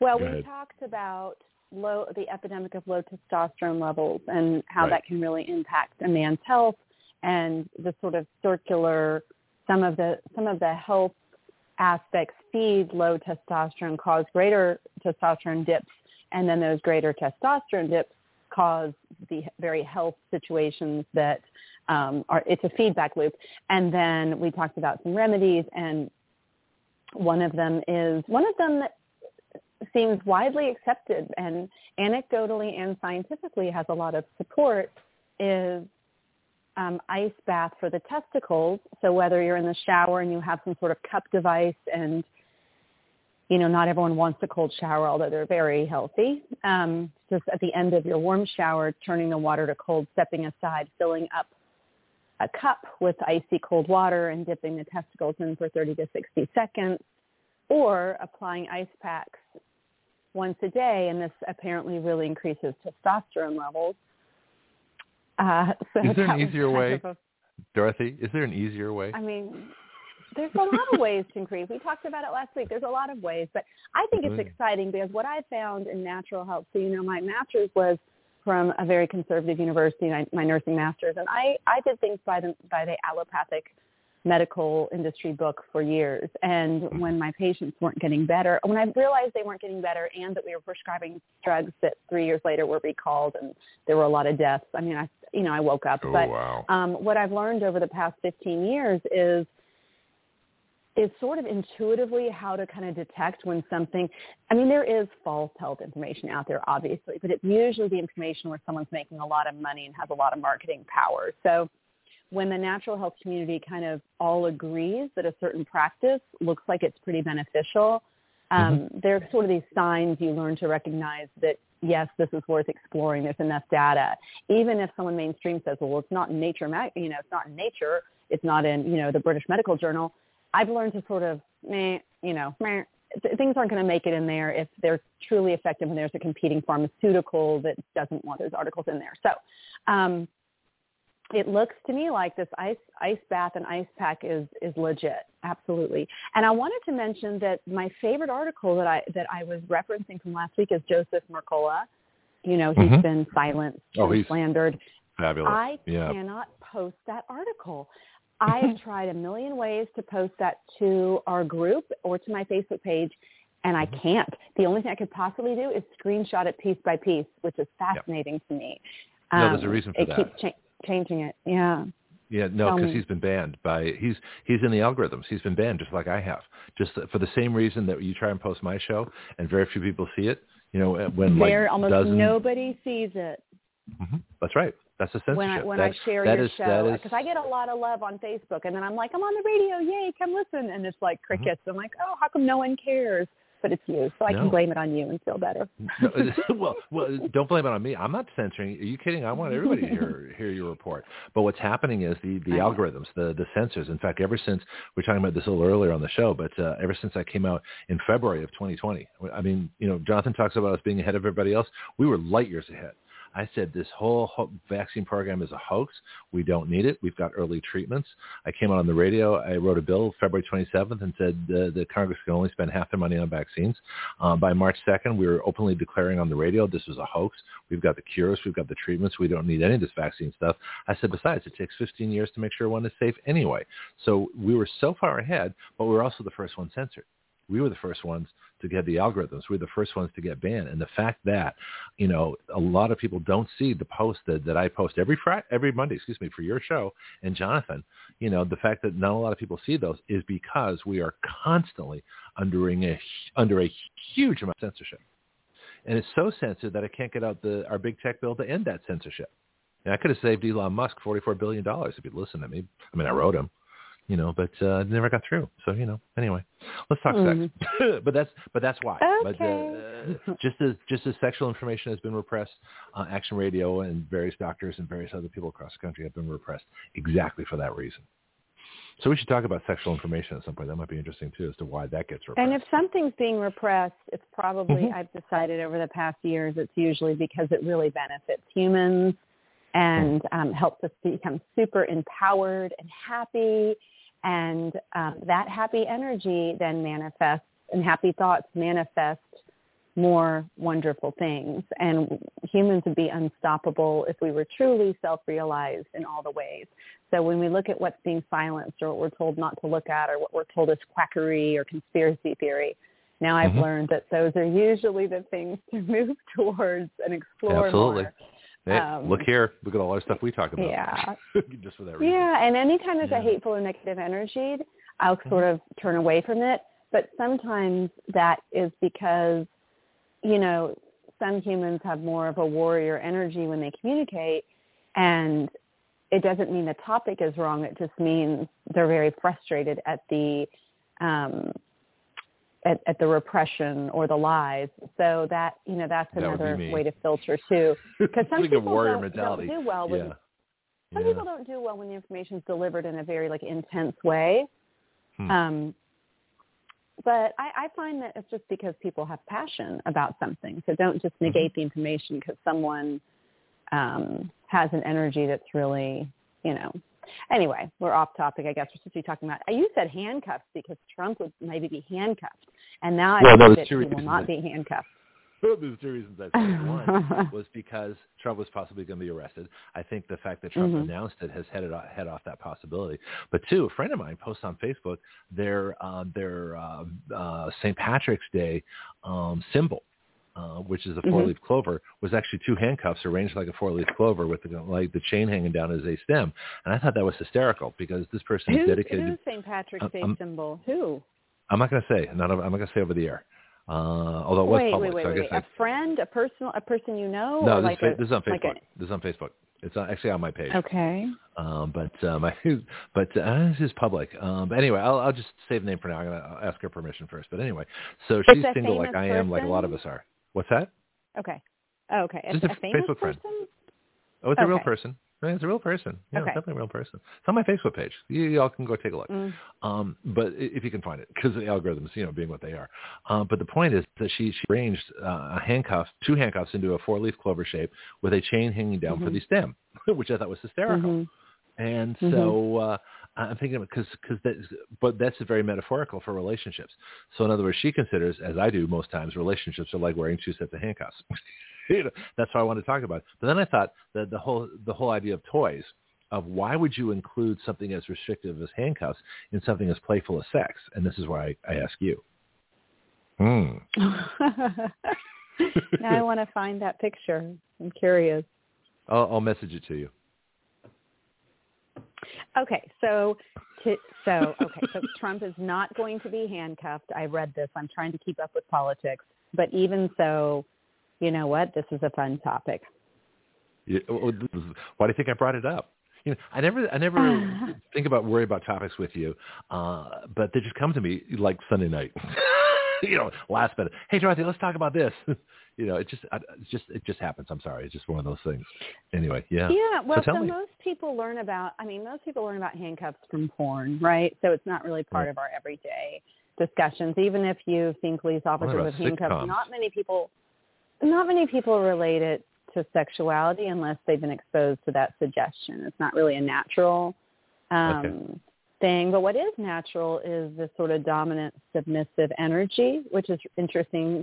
And traditionally, the dominant energy is the masculine and the submissive is the feminine. And of course, everyone, a lot of people like to play with, with both in bed or either or, even if that's not where their essence lies. They like to kind of play in that area sometimes. Um, so handcuffs can add to that sort of play in a very lovely way. How and there's a lot of different what what are you playing at when you use handcuffs? Well, or any, you're any, playing or any the restraining device pa- for that matter. powerlessness being the one with all the power, right? Oh, so okay. the one in handcuffs is generally the submissive, right? And the one I would hope so. is I guess the trusting the one, the who idiot, is the fool. Well, it's a safety issue, so we'll talk about how how to make good choices on who you allow to put you in handcuffs, how to Okay. choose the appropriate restraints that feel good to you and have the the energy you like. There's a lot of different kinds of restraints, and then um, what are yeah who what are the responsibilities I guess of the person Mhm. who is dominant. So um, so the dominant one, and again, I think of this as the masculine energy, even if your body is female, um, is the one that generally controls, right, the sex play. Yeah, it likes to, or chooses the dominant role to take control over everything that's happening. Mhm. Um, expects expects to get the pleasure, to receive all the pleasure. Mhm. Um, is able to punish. Oh, that's a nasty word. Yeah. Okay, so now yeah, I'm curious. Can, can punish if if not pleased or not uh, obeyed, I suppose. And again, all of these are flexible. So if your partner, you can, you know, you all decide how, which one of these is part of your game, part of your, and that's where communication ahead of time might be helpful, I think, Mhm. unless you already have a great intimate relationship full of trust um, which you know I advocate, and so do you. Waiting, waiting for all these things until you have a great relationship, long-term relationship. Well, if you're that's solid in restrained, trust and communication. you know, So, what if there's an emergency Yeah. and everybody has to leave and you're sitting there, you know, but the, there's the difference between the, the law enforcement handcuffs, I don't know if those are commercially available, and the fuzzy pink ones you Mhm. see on sitcoms, you know, things like that. So there's, there's Right. handcuffs and there's handcuffs. so So, or or the the uh, the typical restraints. Let me tie you up. And I'm thinking, remember, I'm trying to think where I first saw that. Uh, it had to be a let's movie go, somewhere. Let's go into the types. Let's go into the types in Okay. a few minutes. It's important also. I think we nobody wants to waste their money, and the internet is rife. Well, rife with cheap shit. Am I allowed to say the word shit? The I'd rather not only because there's so many Okay. interesting words. Uh, I, I I try and avoid Oh. the, the. Sometimes they're appropriate. I hardly Some- ever use it, but I feel Yeah. passionate about how cheap this Well, stuff then is on, on go ahead. I don't want to name I don't want to say the AMA AMA word, but how cheap a lot of the stuff is when you order off of AMA. um Oh, them. So I felt I felt the strongly river about company? that. So I used I said the South American. River named company. Yeah, okay, fine. There we go. yeah. You can I you can mean, say their name, but you don't have to. But as for cursing, it just if it's to- appropriate, Well, go for it. If not, my my friend um got Mhm. banned kind of from from that company like she they won't allow her to order anything she's very Really? loud politically and and she believes she yeah they she always has trouble with her order she'll either not get it get the wrong thing credit card decline so i'm i'm slightly scared because i'm a little still codependent on that company so i don't want to but um let's talk about products in a minute so the dominant um the dominant person in the Mhm. in the situation also um, prioritizes their own desires. So Hmm. um, expects to be pleasured, um, whatever they feel like doing or they want to happen happens, okay. All and right. um, only obedience is allowed. Right. So that's kind of the general role.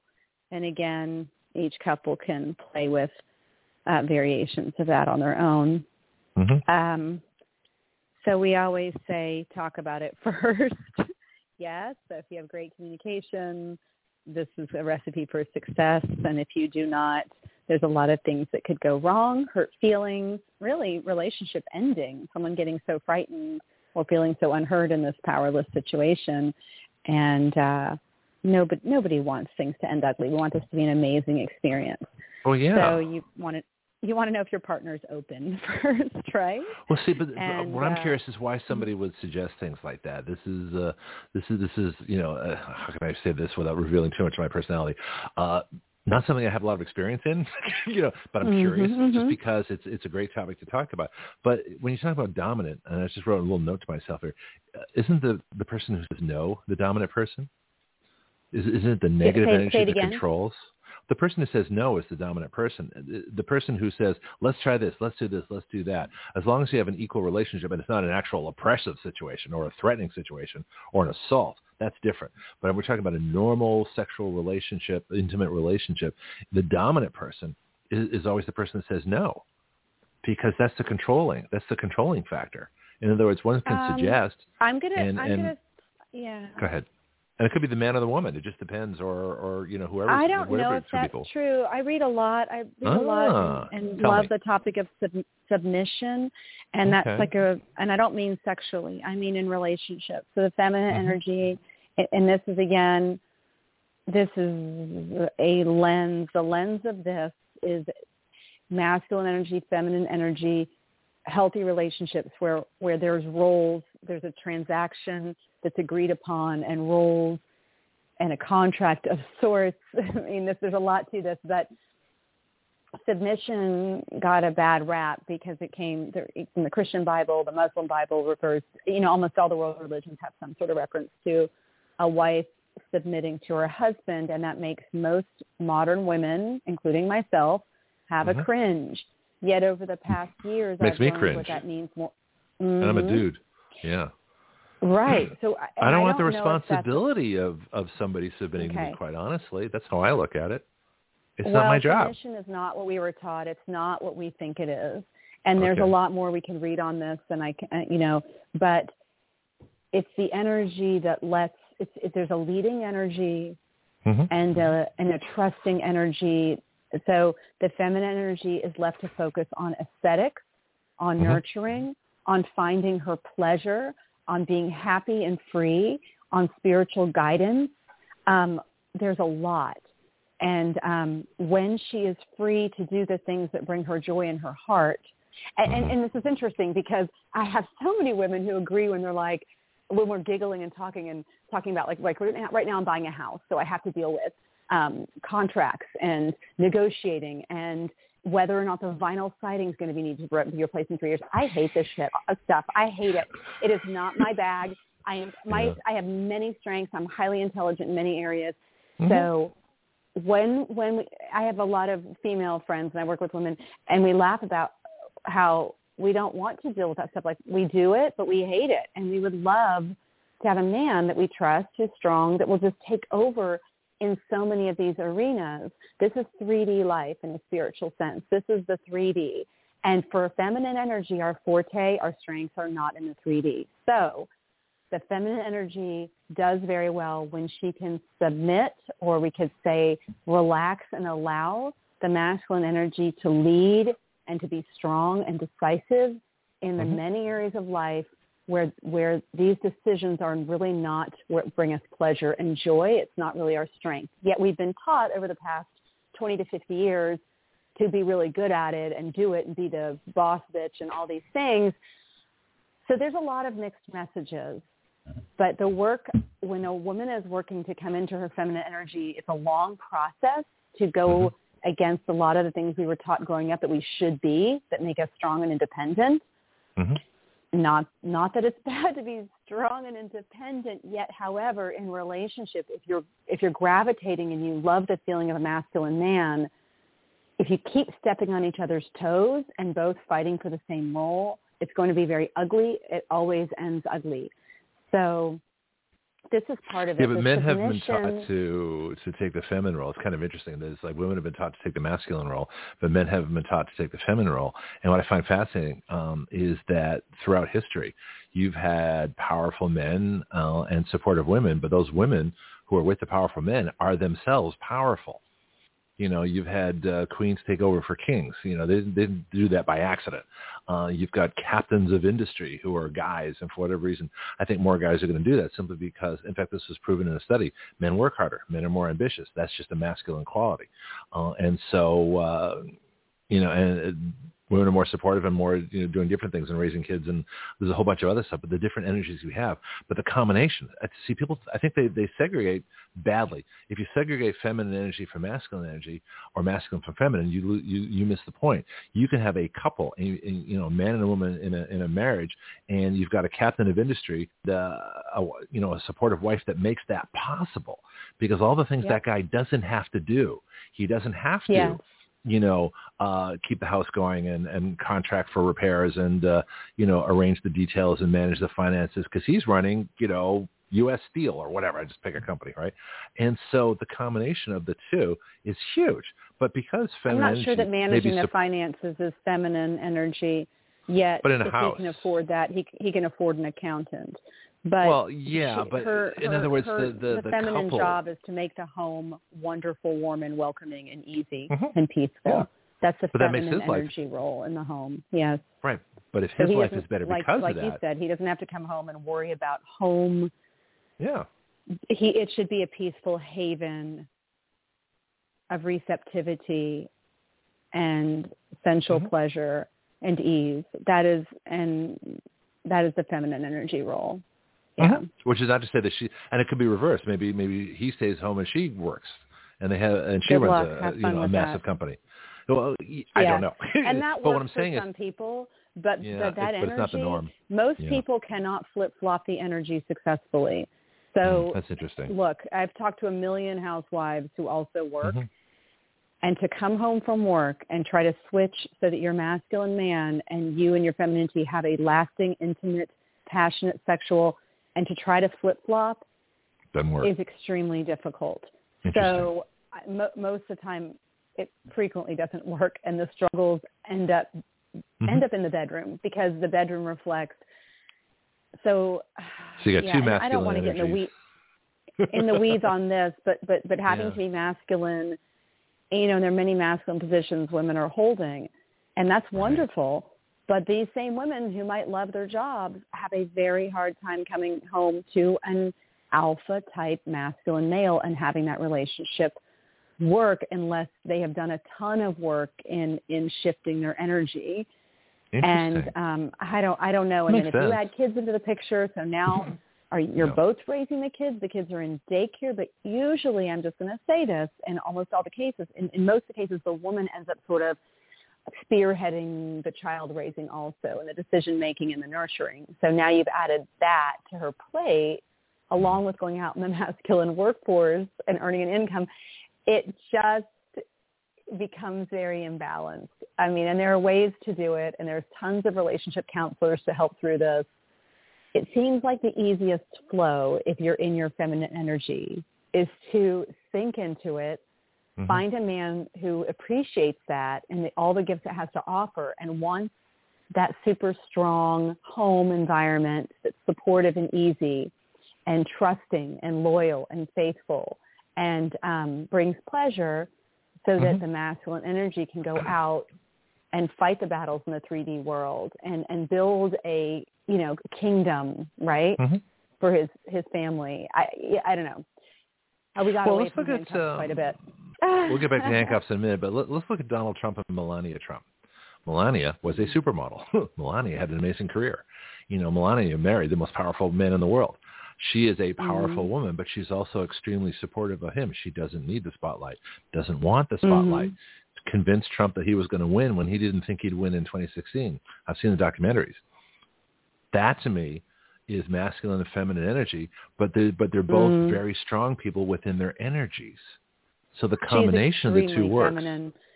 Yeah. I don't feel she's masculine energy at all, and her career was feminine. No, I didn't say she was. Ma- no, I said she's feminine energy, but there's but strong Yeah. feminine energy. So in other words, we should distinguish between you know weak and strong masculine and feminine energy Mm. because there's a I difference. I don't see that And- feminine energy is ever is ever weak. It's extremely strong. It has very strong boundaries. It says no and yes very clearly. It only allows in that which is beneficial, supportive, positive, um, and and resonates as true. So it it, that also it, safeguards feminine energy. Yeah, mm-hmm. but a woman with yep. strong feminine energy can safeguard a, a man, you know, because she understands these things that he might not see and in being strongly 100%. feminine can support him which is and this is what i was getting to is like the the, the uh you know you look at uh old romantic comedies spencer tracy katharine hepburn i don't know if you ever watched them you know do movies and stuff uh they are probably you know because he's a traditional macho dude and she's a strong feminist before her time. Those interactions, go watch some old old films. So they're fascinating the dynamics. But what I'm saying is there are there are women who are not that feminine is weak, but there are women that do not have strong feminine energy, just as there are men that do not have strong masculine energy. But you can have strong Yeah. masculine and strong feminine, have them be completely complementary. And the couples, when you're in that situation, which I would even consider trying, you know, if I could get that that great match, um, would be more. Uh, they are more powerful together uh, as a couple, and it actually enhances their individual masculine and feminine energies and finds them ways to work together, and that uh, they So are both stronger teamwork and- because of. Yeah. And this Yeah. is teamwork and buddy buddies. This is buddies and teamwork. This is great. But Uh-huh. um, when you're talking about trying to keep sexual intimacy alive, this is very culturally popular. The idea of we're both equally masculine and feminine. and We work together. Yes, in the workplace, that is Mm. awesome. That yeah, But, no, I um, wasn't talking about sexual. I was talking about like maybe like you know financial security, just just life things like that. Se- I got sexual is it. different. You I got you it. want to have strong. Yeah. I mean, I want a woman to have strong feminine energy. Otherwise, what's the point? Sorry.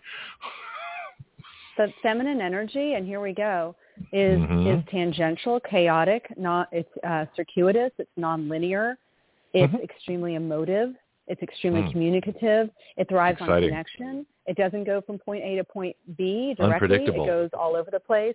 Love it. so you're These are great. so these are great advantages hear- to me. when I hear that that we both we both have this strong masculine and feminine energy, if this is what I'm hearing you say, and it works and it works well in no, relationship. I'm no, just, I'm, just- saying I'm yeah, saying a okay. woman with strong feminine energy and a man with strong masculine energy can work extremely well together, and it can be greater yes, than they would be what I'm individually. saying too. Agreed. Okay, good. Agreed. We agree. And what is strong right. feminine energy?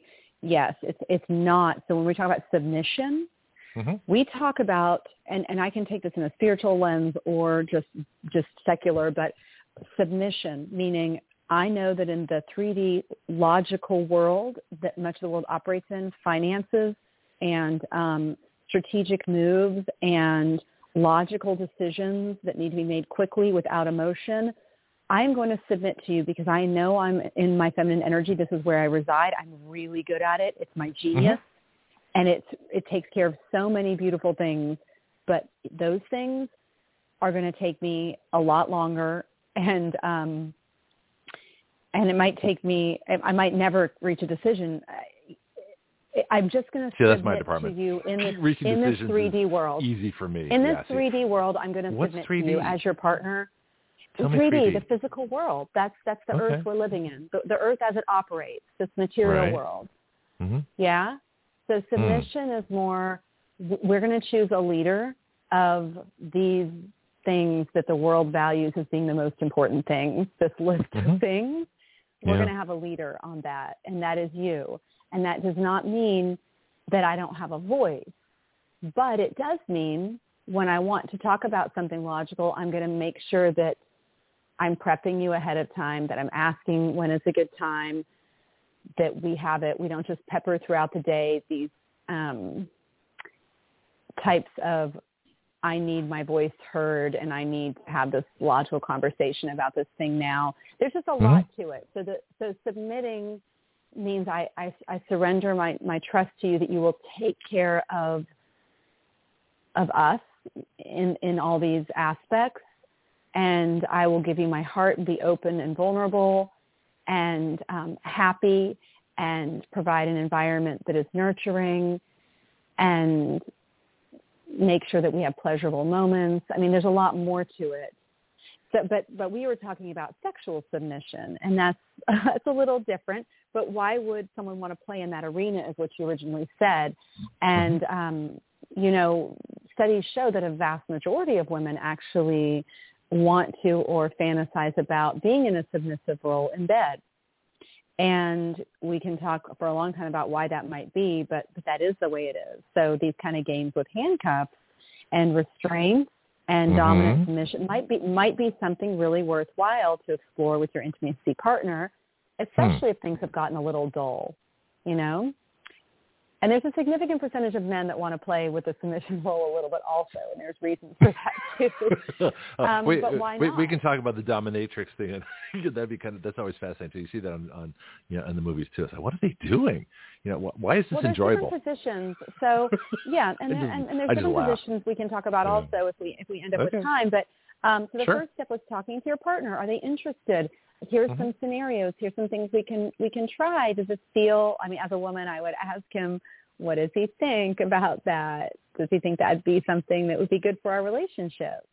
Um, yeah. It feels to me like it would be fun, and I might just say it like that, and and you know, and so the next step is you know, who is going to be the dominant in who. And usually, usually this will be very obvious to the couple who's going to be the first one to be which, right? And you might play with switching the roles later, but usually it seems there's a clear choice, you know? Yeah. But isn't Um, uh, dominance actually has to have permission, though? Otherwise it becomes an assault. But so if the guys who usually want to be dominant, let's assume that men are, are, are, are mostly dominant men will be mostly dominant as long as the woman says it's okay. You know, in other words, you have Yeah. to have that permission to be dominant. Otherwise, you know, but that's but that's part of it. I think I, I always want to get these terms. It's like when you said submission, I'm thinking, well, is it submission or is it more support and protection? You know, and so the, the words are key because they have all these different connotations depending on, on who's listening and, and who's saying them. So uh, this is why I question and sort of worry submission about that. Or, and sexuality, sexual submission, Mhm. letting What is it exactly? letting someone else be in complete control, Okay. um, being willing to give pleasure in any way it is asked for. Um, Okay.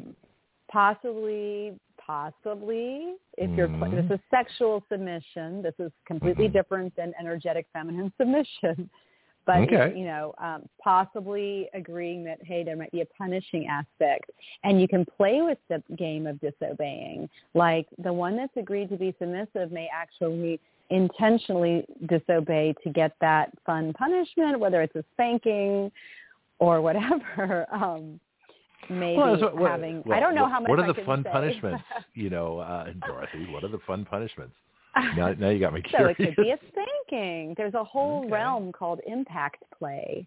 That's the term, Oh, impact wait, play. New term. New term. Impact play. Uh-huh. Tell me, what is impact play? This is getting Well, what do you think now. it is?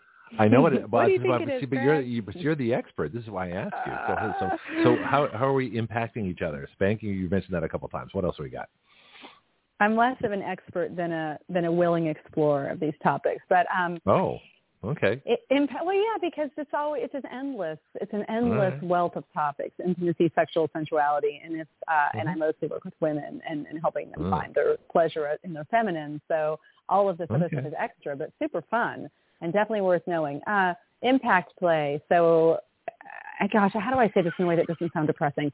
So anything you're I doing, don't- no idea. involve- because I because it could have a negative sort of feeling Okay. to a lot of people, but um, Uh-huh. just any, anything you're doing to impact the body with an object or your hand, impacting someone else's body, having your body Mm. uh, feel an impact of something on one of its surfaces, whether it's an Ice object cubes. or a hand Let's let's go with ice or a cubes. spoon.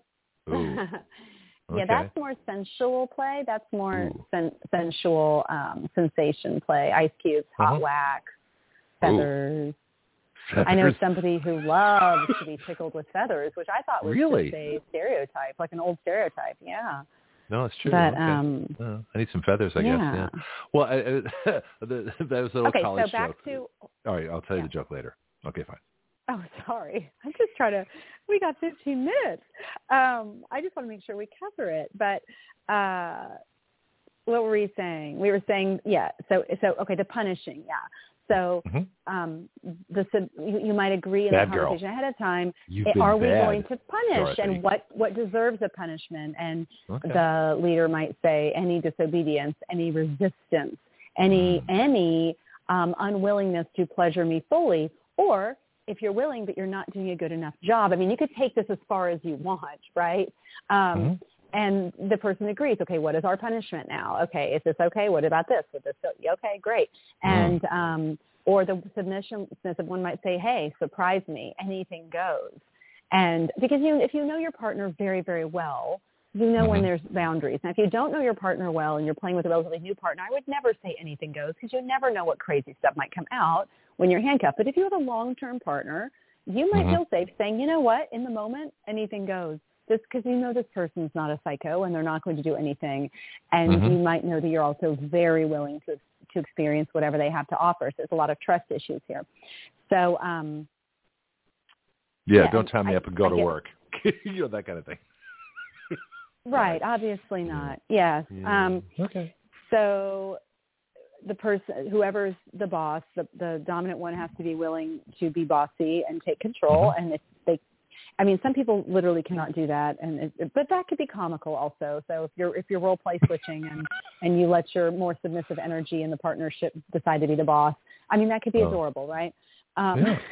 Well, I think sex is funny and anyway. Really it's just, it. you know, I've had some of my best laughs, but uh, that's that's another story too. We got to talk sex and humor. I think people take it way too seriously, but that's a whole other story.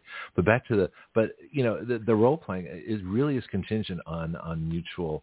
You've got to agree to this, otherwise it it become. I mean, where's the line between uh, you know play and all of a sudden we're not playing, and how do you recognize this that? This is safety. This is safety, okay. and there's always a safe word. So the safe word is I mean typically used stop. by um, BDSM. yeah. Yeah, stop is a great one, and I teach preschoolers stop. And when you say stop and you hold your hand out in front of your face, you have your body saying stop and your voice saying stop very clearly. We actually okay. used to um, role play with little kids, like how do you say stop in a very clear, firm voice, not in a stop.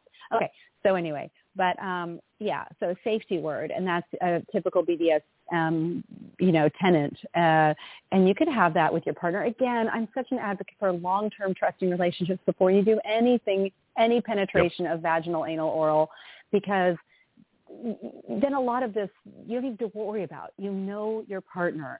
And, um, but again, so yeah, safety words, enough, stop, I'm done. And, and, and that is a true promise when you say that everything comes off, everything ends, and then we just cuddle and talk what just happened, like how did it go, da da da da, right? Mm-hmm. Um, yeah, makes sense. Okay. So the dominant partner takes control and learns how to be bossy. It's it's it's the stance, the tone of your voice, commands, convincing, firm. Um, and if your partner needs really wants that experience of submission, it's worth it for you to practice this and be good at it to give them that lovely gift, right? So so go mm. all in, right? And if you're ten, ten, tend to be submissive in your external life, meaning, and I don't want to use that word in a bad way, you tend to be agreeable, soft, feminine. You don't want to argue little things. You just want everyone to be happy. You're, you're a giver. It might be fun to play in his energy and get really into it in bed. Let it consume you. Get the outfit, get the leather, get the whole thing, get the costumes. Go all in because this is healthy. It's healthy. You're not being forced to, to do this in the external world where you're, you get to play in this role in bed. And role play is so healthy and so fun. It adds variety. And mm-hmm. variety mm-hmm. is something that men go to when they go to pornography. It's because there's a primitive biological drive for men to have variety. So adding this role play, costuming, switching things up in bed, especially mm-hmm. in a long, long-term relationship, is a wonderful way for men to get that need met. And even the most trustworthy, loyal man, especially for him, don't you want to mm-hmm. give him that kind of rewards because he's such a great guy. So wear the wig, wear the costume, be the different character. So much fun. Okay, so um, and well, that's huge, though. This, one, this is this is underrated. yeah. I think that uh, the most attractive thing to a man is a woman that's attracted to him. You know, and mm-hmm. and so there's there's a huge amount that goes into that. I mean, you, you know, you can be the most charming, dominant, you know, in a good way, you know, macho leading man in the world. And if you're with someone that doesn't care, nothing's going to happen. It just, you know, and it, it, but I think they reinforce each other. That the submissive reinforces the dominant, who reinforces the submissive, and becomes this this great little little you know uh, event. But it's it's fascinating. I mean, the, the whole idea. I, I don't think in terms like this very often, so it's kind of it's it's really interesting interesting to me to explore them because I have all the old stereotypes. Mm-hmm. Dominant is bad, you know. Macho man is bad. Don't don't be uh, whatever, you know. The boorish clod kind of it's all good, and a lot of women mm. love the boorish clod, honestly. And okay. the boorish clod stirs up feelings, and I mean, I obviously I don't mean exactly boorish clod, but I know what you're talking about, like that yeah. very masculine, sort of bullish, um, task-oriented mm-hmm. um, full drive forward without a lot of analysis or discussion yeah. or consideration of other aspects. I mean that that is there's a lot that's very attractive to a strong feminine energy woman who yeah. uh, if she is really in her feminine, very circuitous, um, she sometimes needs that. She needs that grounding. It's very attractive. Mm-hmm. But again, he'll have to also reach over and talk to her and nurture her and be tender and give her little gifts and compliment. Or he has to be able to do that. Or if she's mm-hmm. really in her feminine energy, she's going to feel lost and alone and unloved. So there's all that too. But let's go on to um, who, what else does the dominant one need to be able to do? Needs to feel comfortable with the partner worshiping their body. So um, part of the dominant, dominant gets worshipped. The dominant gets all the love and attention, all the um, mm-hmm. feel goods, okay, and and and mm. might bestow, might generously bestow on his submissive subject some pleasure if he or she deserves it, right? Otherwise, you get the punishment. So, uh, yes and uh, perhaps blindfolds and ties. And here as we get into the restraints oh, and the different types. So, no, wait a minute. Blindfold's a whole different mm-hmm. level because now you're losing your sight. See, at least when you're handcuffed, yeah. you can watch what the person's doing. There's a, there's a, there's an, you can anticipate what may or may not happen. Whereas if you're mm. blindfolded, you are so trusting that you're trusting somebody to do something that you have no idea what's going to happen. Correct. So there's an hmm. element of trust and the surprise of what they might do is also very erotic. So when there's a trusting relationship and um, you have a creative dominant partner, mm-hmm. uh, there's no telling what they'll come up with. A lot of different sensations, different parts of your body, uh, mm-hmm. different amounts of pressure, different body parts being used to stimulate. Um, mm. So this can be endless, and it really has. Now you have full command um, of your partner whether uh, so if you're restraining them with um, handcuffs or ties or leather or all there's many varieties of restraints and also blindfolding um, now we have a whole different level ultimate trust ultimate dominant submission and hmm. uh, we talked about we talked about bossing so um, you can even have them call you a name Oh, so there could be names. So like maybe B word, be called yeah. mistress like, like, or master. Do this to or, me, B word. you know, it's like yeah. Yeah. just, well, I mean, okay, huh? and again, that's something that you want to talk about ahead of time because that could be very mm-hmm. triggering, right? Right. Um, and again, when you know your partner a long time and you have creative, trusting sex play, it's probably a no-brainer. They could probably say that, and you'll either giggle and say, "Okay, now enough. You know, that's enough," or that's right, that's right, I'm your, you know, B or whatever, right? So it's either going to go well or go, but you don't have to worry about this like um, drama about it because there's a huge, there's a long-term knowledge of the other person and trust, trust, trust, a deep trust. So yeah. yeah, so names, B, mistress, queen, whatever, boss. Okay. Um, I mean, some people, I'm just going to say it. I, some people like daddy. wow, that's weird. or Big yeah. Daddy, but, or you know, or, Poppy. I guess Dominican. We're talking about Dominican ladies, maybe oh, Poppy. we're getting multicultural. That's very this common in. Latin culture. So yeah, yeah. I'm sure the whole Um, word creeps in too at, at times, which is the the southern version of whore, but you know, because people forgot how to pronounce the correct word. But anyway, it's not a garden implement. Yeah. Oh, well, it's yeah. um, it's a it's a term like so many other terms, right? So Hmm. boo is a new term. Some people like Which one? for their their lover boo. Boo. Girls and boys use that to refer to their special love person. hmm Could be boobs. Okay. yeah. Okay. No, this is yeah, Uh, that makes sense. Uh-huh. And then sex position. So choosing your sex position. Now your dominant one is going to choose it. So you're going to tie your submissive, So- you're submissive to a chair. Are you going to tie them to a bed? Are you going to make sure you can tie them in a way that that you can have the kind of penetration you want? There's many different tying positions. You've got missionary, um, where you can, you know, submission lies on their back on the bed, hands above the head. Ankles can be tied to the end of the bed or left loose.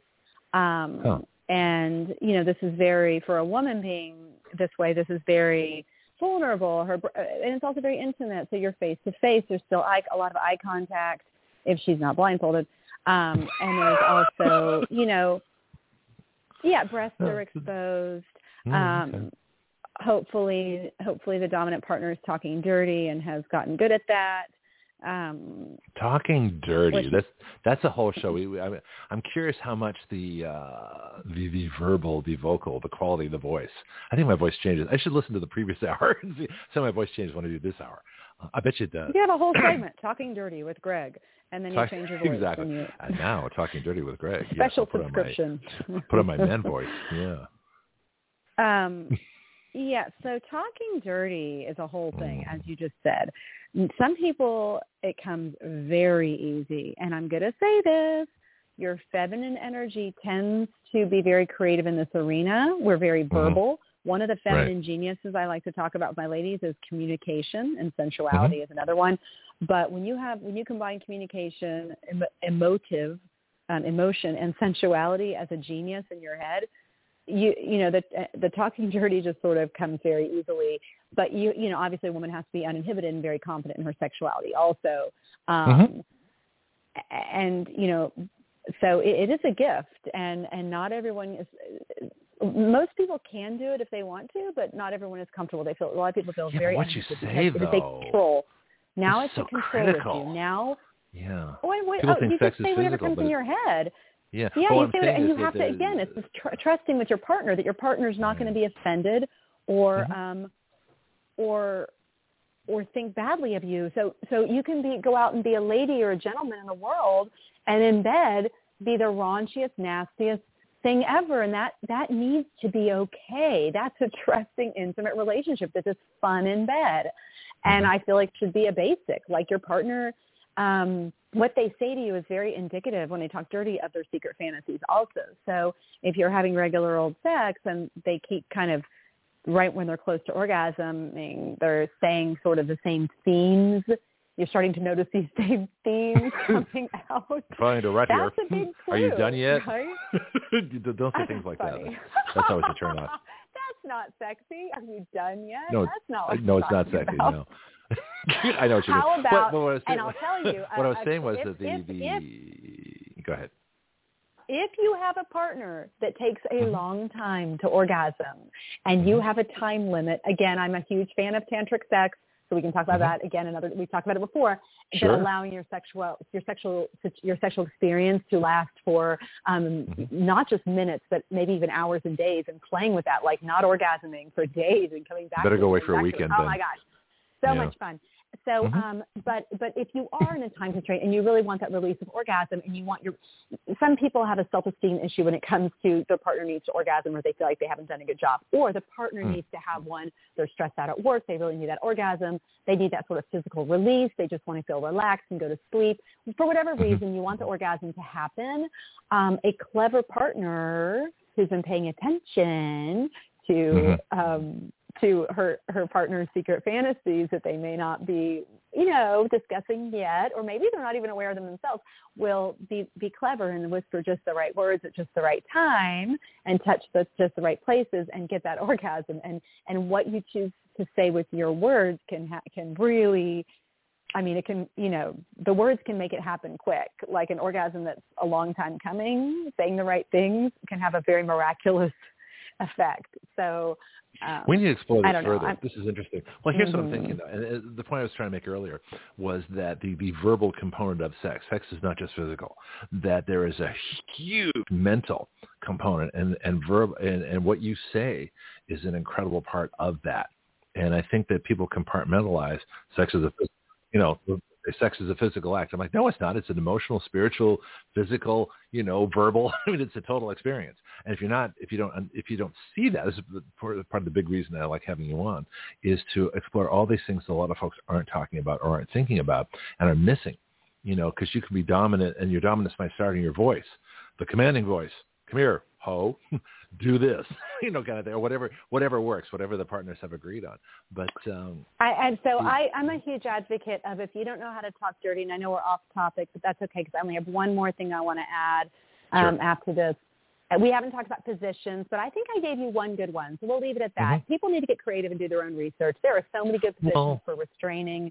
Get off AMA Amazon for your sex toys. No, go to Adam and Eve. yeah. I'm go find sorry. a good sex You're shop. going to end up. Yeah. But you know what? Amazon has Mhm. a great return policy. So the good thing is, use it once. I mean, this is disgusting, but they throw it away. They don't care. If it doesn't work great, return it because that you know that will teach companies to have quality Return products. your sex toys? Another problem with products. Wow. Another problem Never with thought about that. you want to look at is is the content, the, ta- the the phthalates and the toxins in sex products. I'm not going to get into this deep. I just want to touch on it. Be aware Okay. of the materials you are putting in your mucous membranes. Okay, because Ooh, that gets into point. your body. The skin is your largest organ, so the cheap shit. This is how I feel passionate. The cheap stuff um, is Mhm. not worth having on your vagina, ladies, or on your vulva. Um, and uh, so get high quality, get good, get a few of them. If you found something you love, Mhm. buy three of them because if you're going to abuse it to death, uh, you're going to want another one. And if they take it off the market, um, just like shoes, you know, get a few pairs and you love it. But um, okay, so talking you, you talk dirty, fast when you I get excited. it's it's uh, I do, and I want to finish before we we end. But I wanted to say that about the We got a few minutes of cheap, overtime if- cheap sex I do if you don't. Very important. Yeah. Well, I I know I feel like being a woman of integrity. I start on time, I end on time when at all possible. That just feels we didn't start on body. time. I, I took away. You got eight minutes of, of of reclaimed time. It could be like Congress.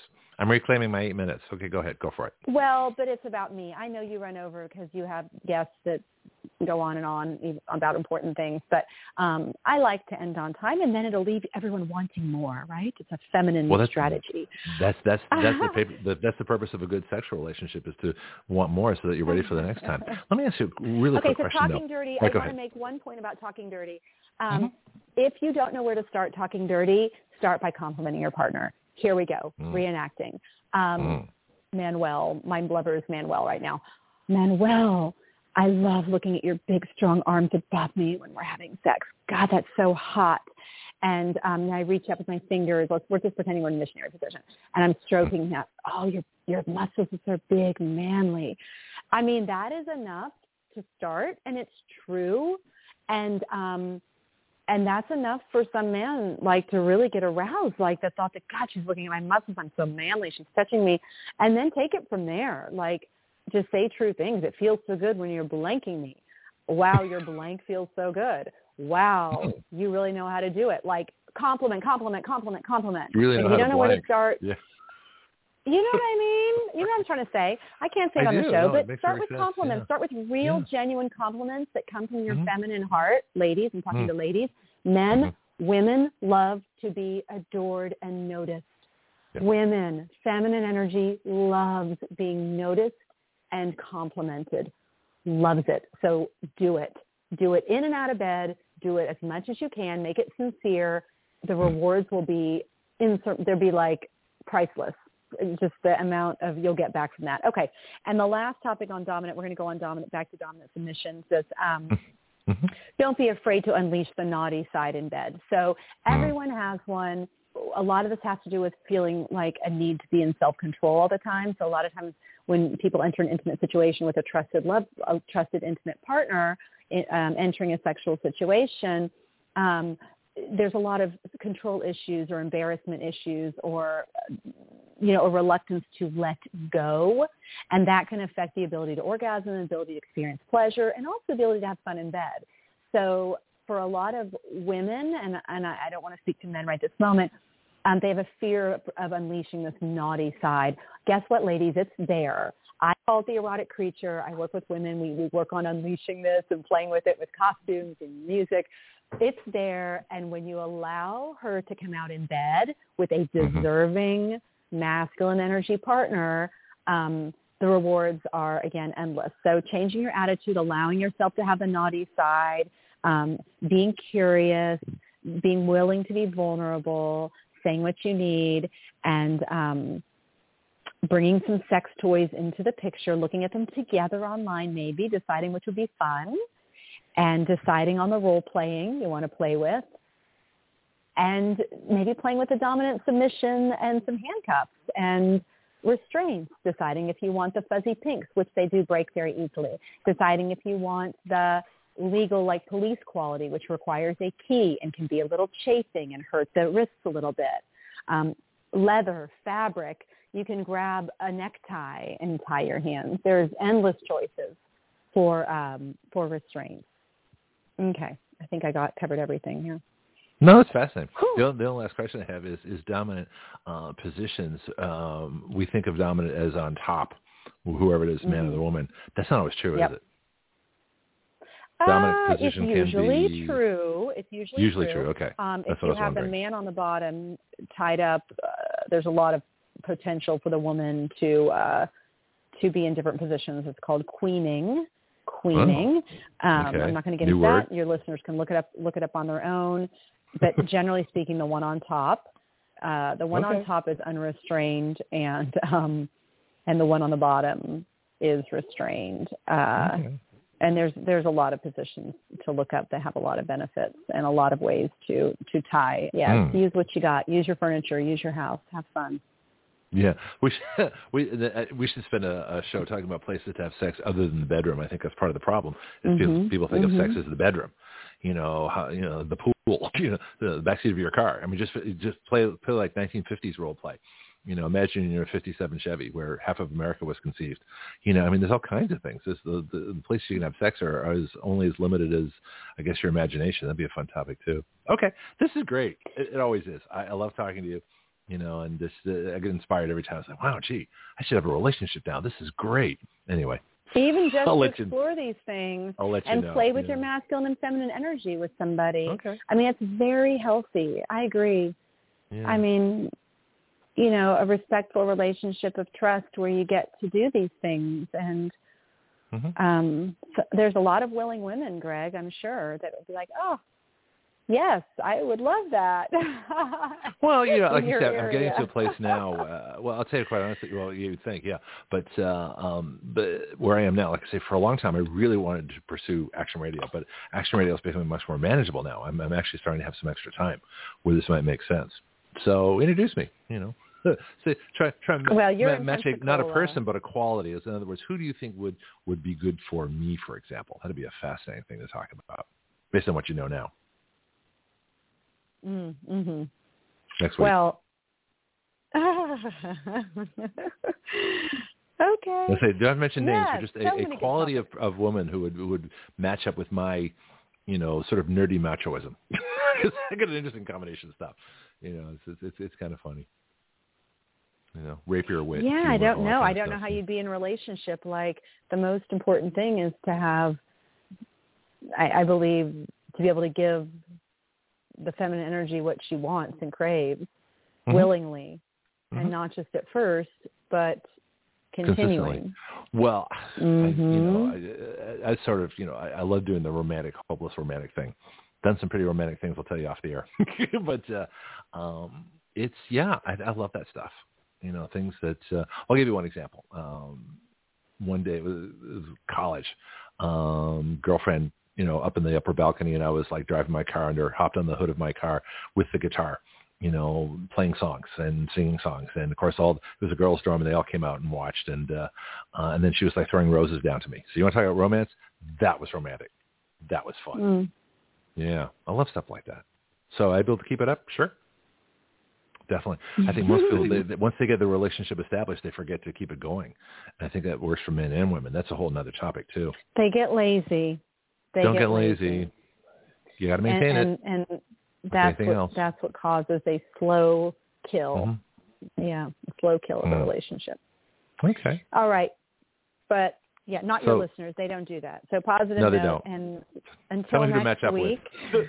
Tell me, tell me, give me some qualities I should be looking for. I think that'd be fascinating because it'd be an interesting little thing. You don't have to. I mean, it's just an idea, like everything else. But uh, yeah, I'd be curious to see what you think. Oh, it's a Well, challenge. I I, always, got, I got know- a challenge for you. Yeah. Mhm. Mhm. Yeah, I don't like long distance relationships. So I advocate that you meet somebody in your area. Well, that's what I intend to do. I don't want to drive for five hours, ten hours. No. Besides, you you don't see the person as often. The whole point of a relationship is to see that person often enough, you know, to maintain the relationship. And the further away they are, the fewer. I, that's a whole other topic: long distance relationships. Why would you want to do that? That doesn't make any sense. Well, people get on dating apps and they don't. I mean, I have all kinds of advice for dating apps. That's a whole other topic, but Yeah, they don't write set that one their down too. parameters- They don't set their parameters correctly to get to get the person they want. They don't. They don't know how to put. They don't know how to make a profile to get to get only the responses, to try to funnel only the uh-huh. responses uh-huh. of people that would be appropriate for them and that would make yeah. a, a, relationship that would work. Mm-hmm. Well, here's another topic oh. to, to add to our list is, uh, you know, yep. at what point would you move for a relationship? At what point would you leave where you are and move for somebody else? for a relationship. That's the, fe- the feminine energy would normally do that. The feminine energy would normally do the moving because the okay. masculine energy is providing a uh, financially secure environment, um, a safe, secure environment for her. Huh. So but that's you know, but not always. So anyway, um, till next week. Thank you, Greg. That was super fun, and I'm yeah, maybe buy a house today. That's happening. Congratulations. Go for it. use, use your macho side and communication contacts, things like that, websites. Let's do our usual. Uh, yes. Dorothy Diana on Facebook, and uh, my website is yoniyun.com, Y-O-N-I-Y-U-N.com, where I have a variety of online and in-person classes, um, mostly related to sexuality, sensuality, and a few on detoxing and health. And I do private phone sex calls, etc. Any hmm? sex toys on your website? Any sex toys on your website? Just no. Curious. Okay. No. Yeah, I'm not. I thought about that briefly, but I don't. I don't want to do too many things. You know, if it'd be fun to own a little storefront, like a real brick and mortar, which mm. had um, spirituality, more more spirituality, feminine energy uh, things, even a dancing place, and then maybe yeah. have a small section on really spirituality, sex, sex talk, and toys. Here's your here's your yeah. your shop title: spirituality, sex talk, and toys.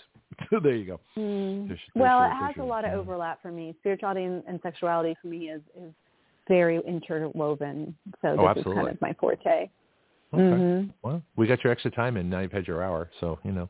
Oh my goodness. you can always count on me to not pay attention to time. In my classes, I always tell my ladies, listen, I'll tell you we're doing 15 sit-ups. Uh, it might be mm-hmm. 20. It might be 8. I'm not really, the counting isn't really it's mm-hmm. very masculine for this me. person the prides herself on what starting on time and stopping on time, and now you've just contradicted. Well, I try to do that just to honor other people's time.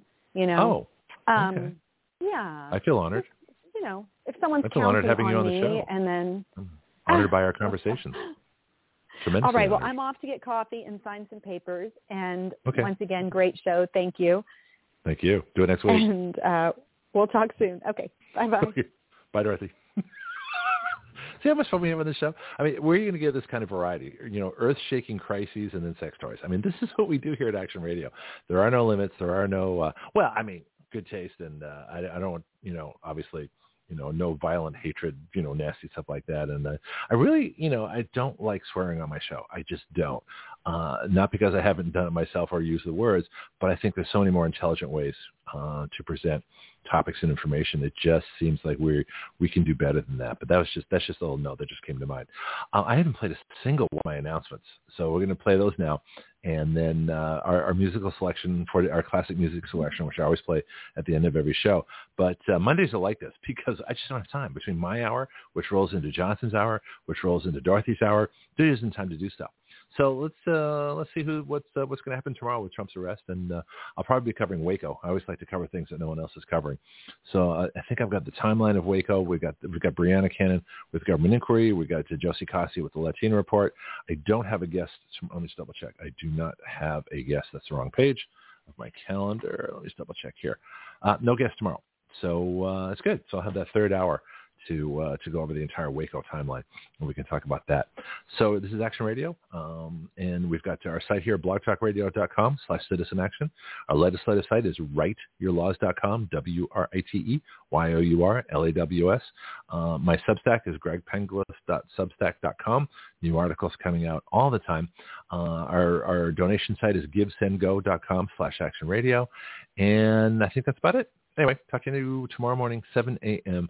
Central Time when we start all our shows, uh, Central Time during the week here. And back tomorrow. Greg Penglis here for my book, The Complete Guide to Flight Instruction. Everyone at some point in their life wants to learn how to fly. Few try. Even fewer go on to get a license.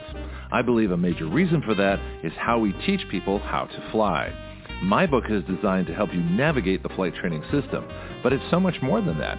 It really describes an entirely new way to teach flying. So if you've never tried a lesson or got discouraged in your training and quit for any reason, this book can help you. Don't be a rope pilot who just follows procedures. Be a thinking pilot who makes great decisions, who understands all the reasons why we do what we do. You can incorporate these principles into your own flight training at any time. The complete guide to flight instruction is featured on the Action Radio with Greg Penglis Facebook page and is available from Amazon.com.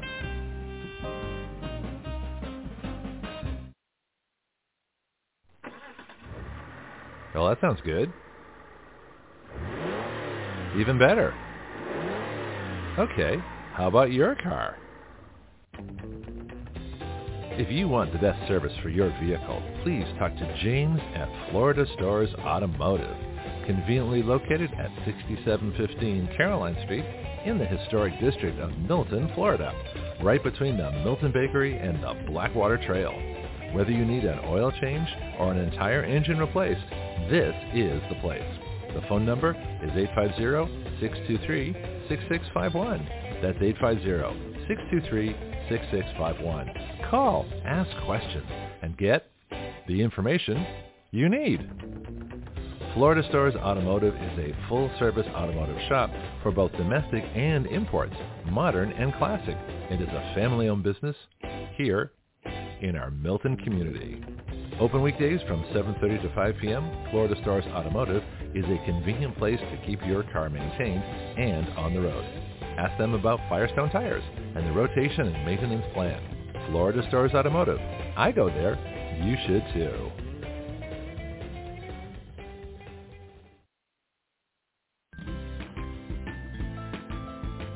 Do you know your way around healthcare, insurance, pharmacies, surgery, alternative treatments and choices? I don't. Which is why I'm so glad I met Priscilla Romans, had her on Action Radio, and learned about health patient advocacy. She is the founder of Graith Care, and now as an affiliate of Graith Care, we are proud to offer through our discount code, WYL, which stands for Write Your Laws, a 10% discount.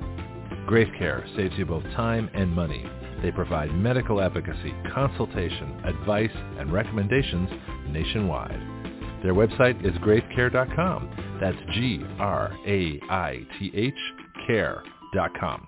You can email them at graithcare.adm at gmail.com or call them at 469-864-7149. That's 469-864-7149. Graith Care, better health through better knowledge and advocacy.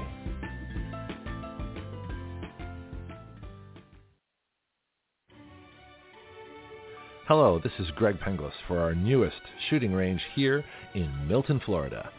Stand Your Ground. My friend Jason Myers and crew are creating an incredible facility for our city. Stand Your Ground is located at 6632 Elva Street. The phone number is 850-789-1776. Their email is standyourground1776 at gmail.com. Here you'll find either in process or already going an indoor shooting range, axe throwing, archery, a rage room, self-defense classes, concealed carry weapons classes, security license training, paintball, a full-service gun store, and 24-7 online ordering. So come on down or contact them by phone, email, or website and learn how you can best stand your ground.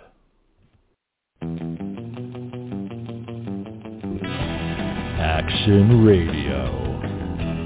Part of the ADHD Radio Network the ultimate free speech zone. We the people give our consent to be governed through writing the laws by which we are governed and have the power through juries to nullify the laws by which we do not consent to be governed. At Action Radio, we don't report the news. We are the news.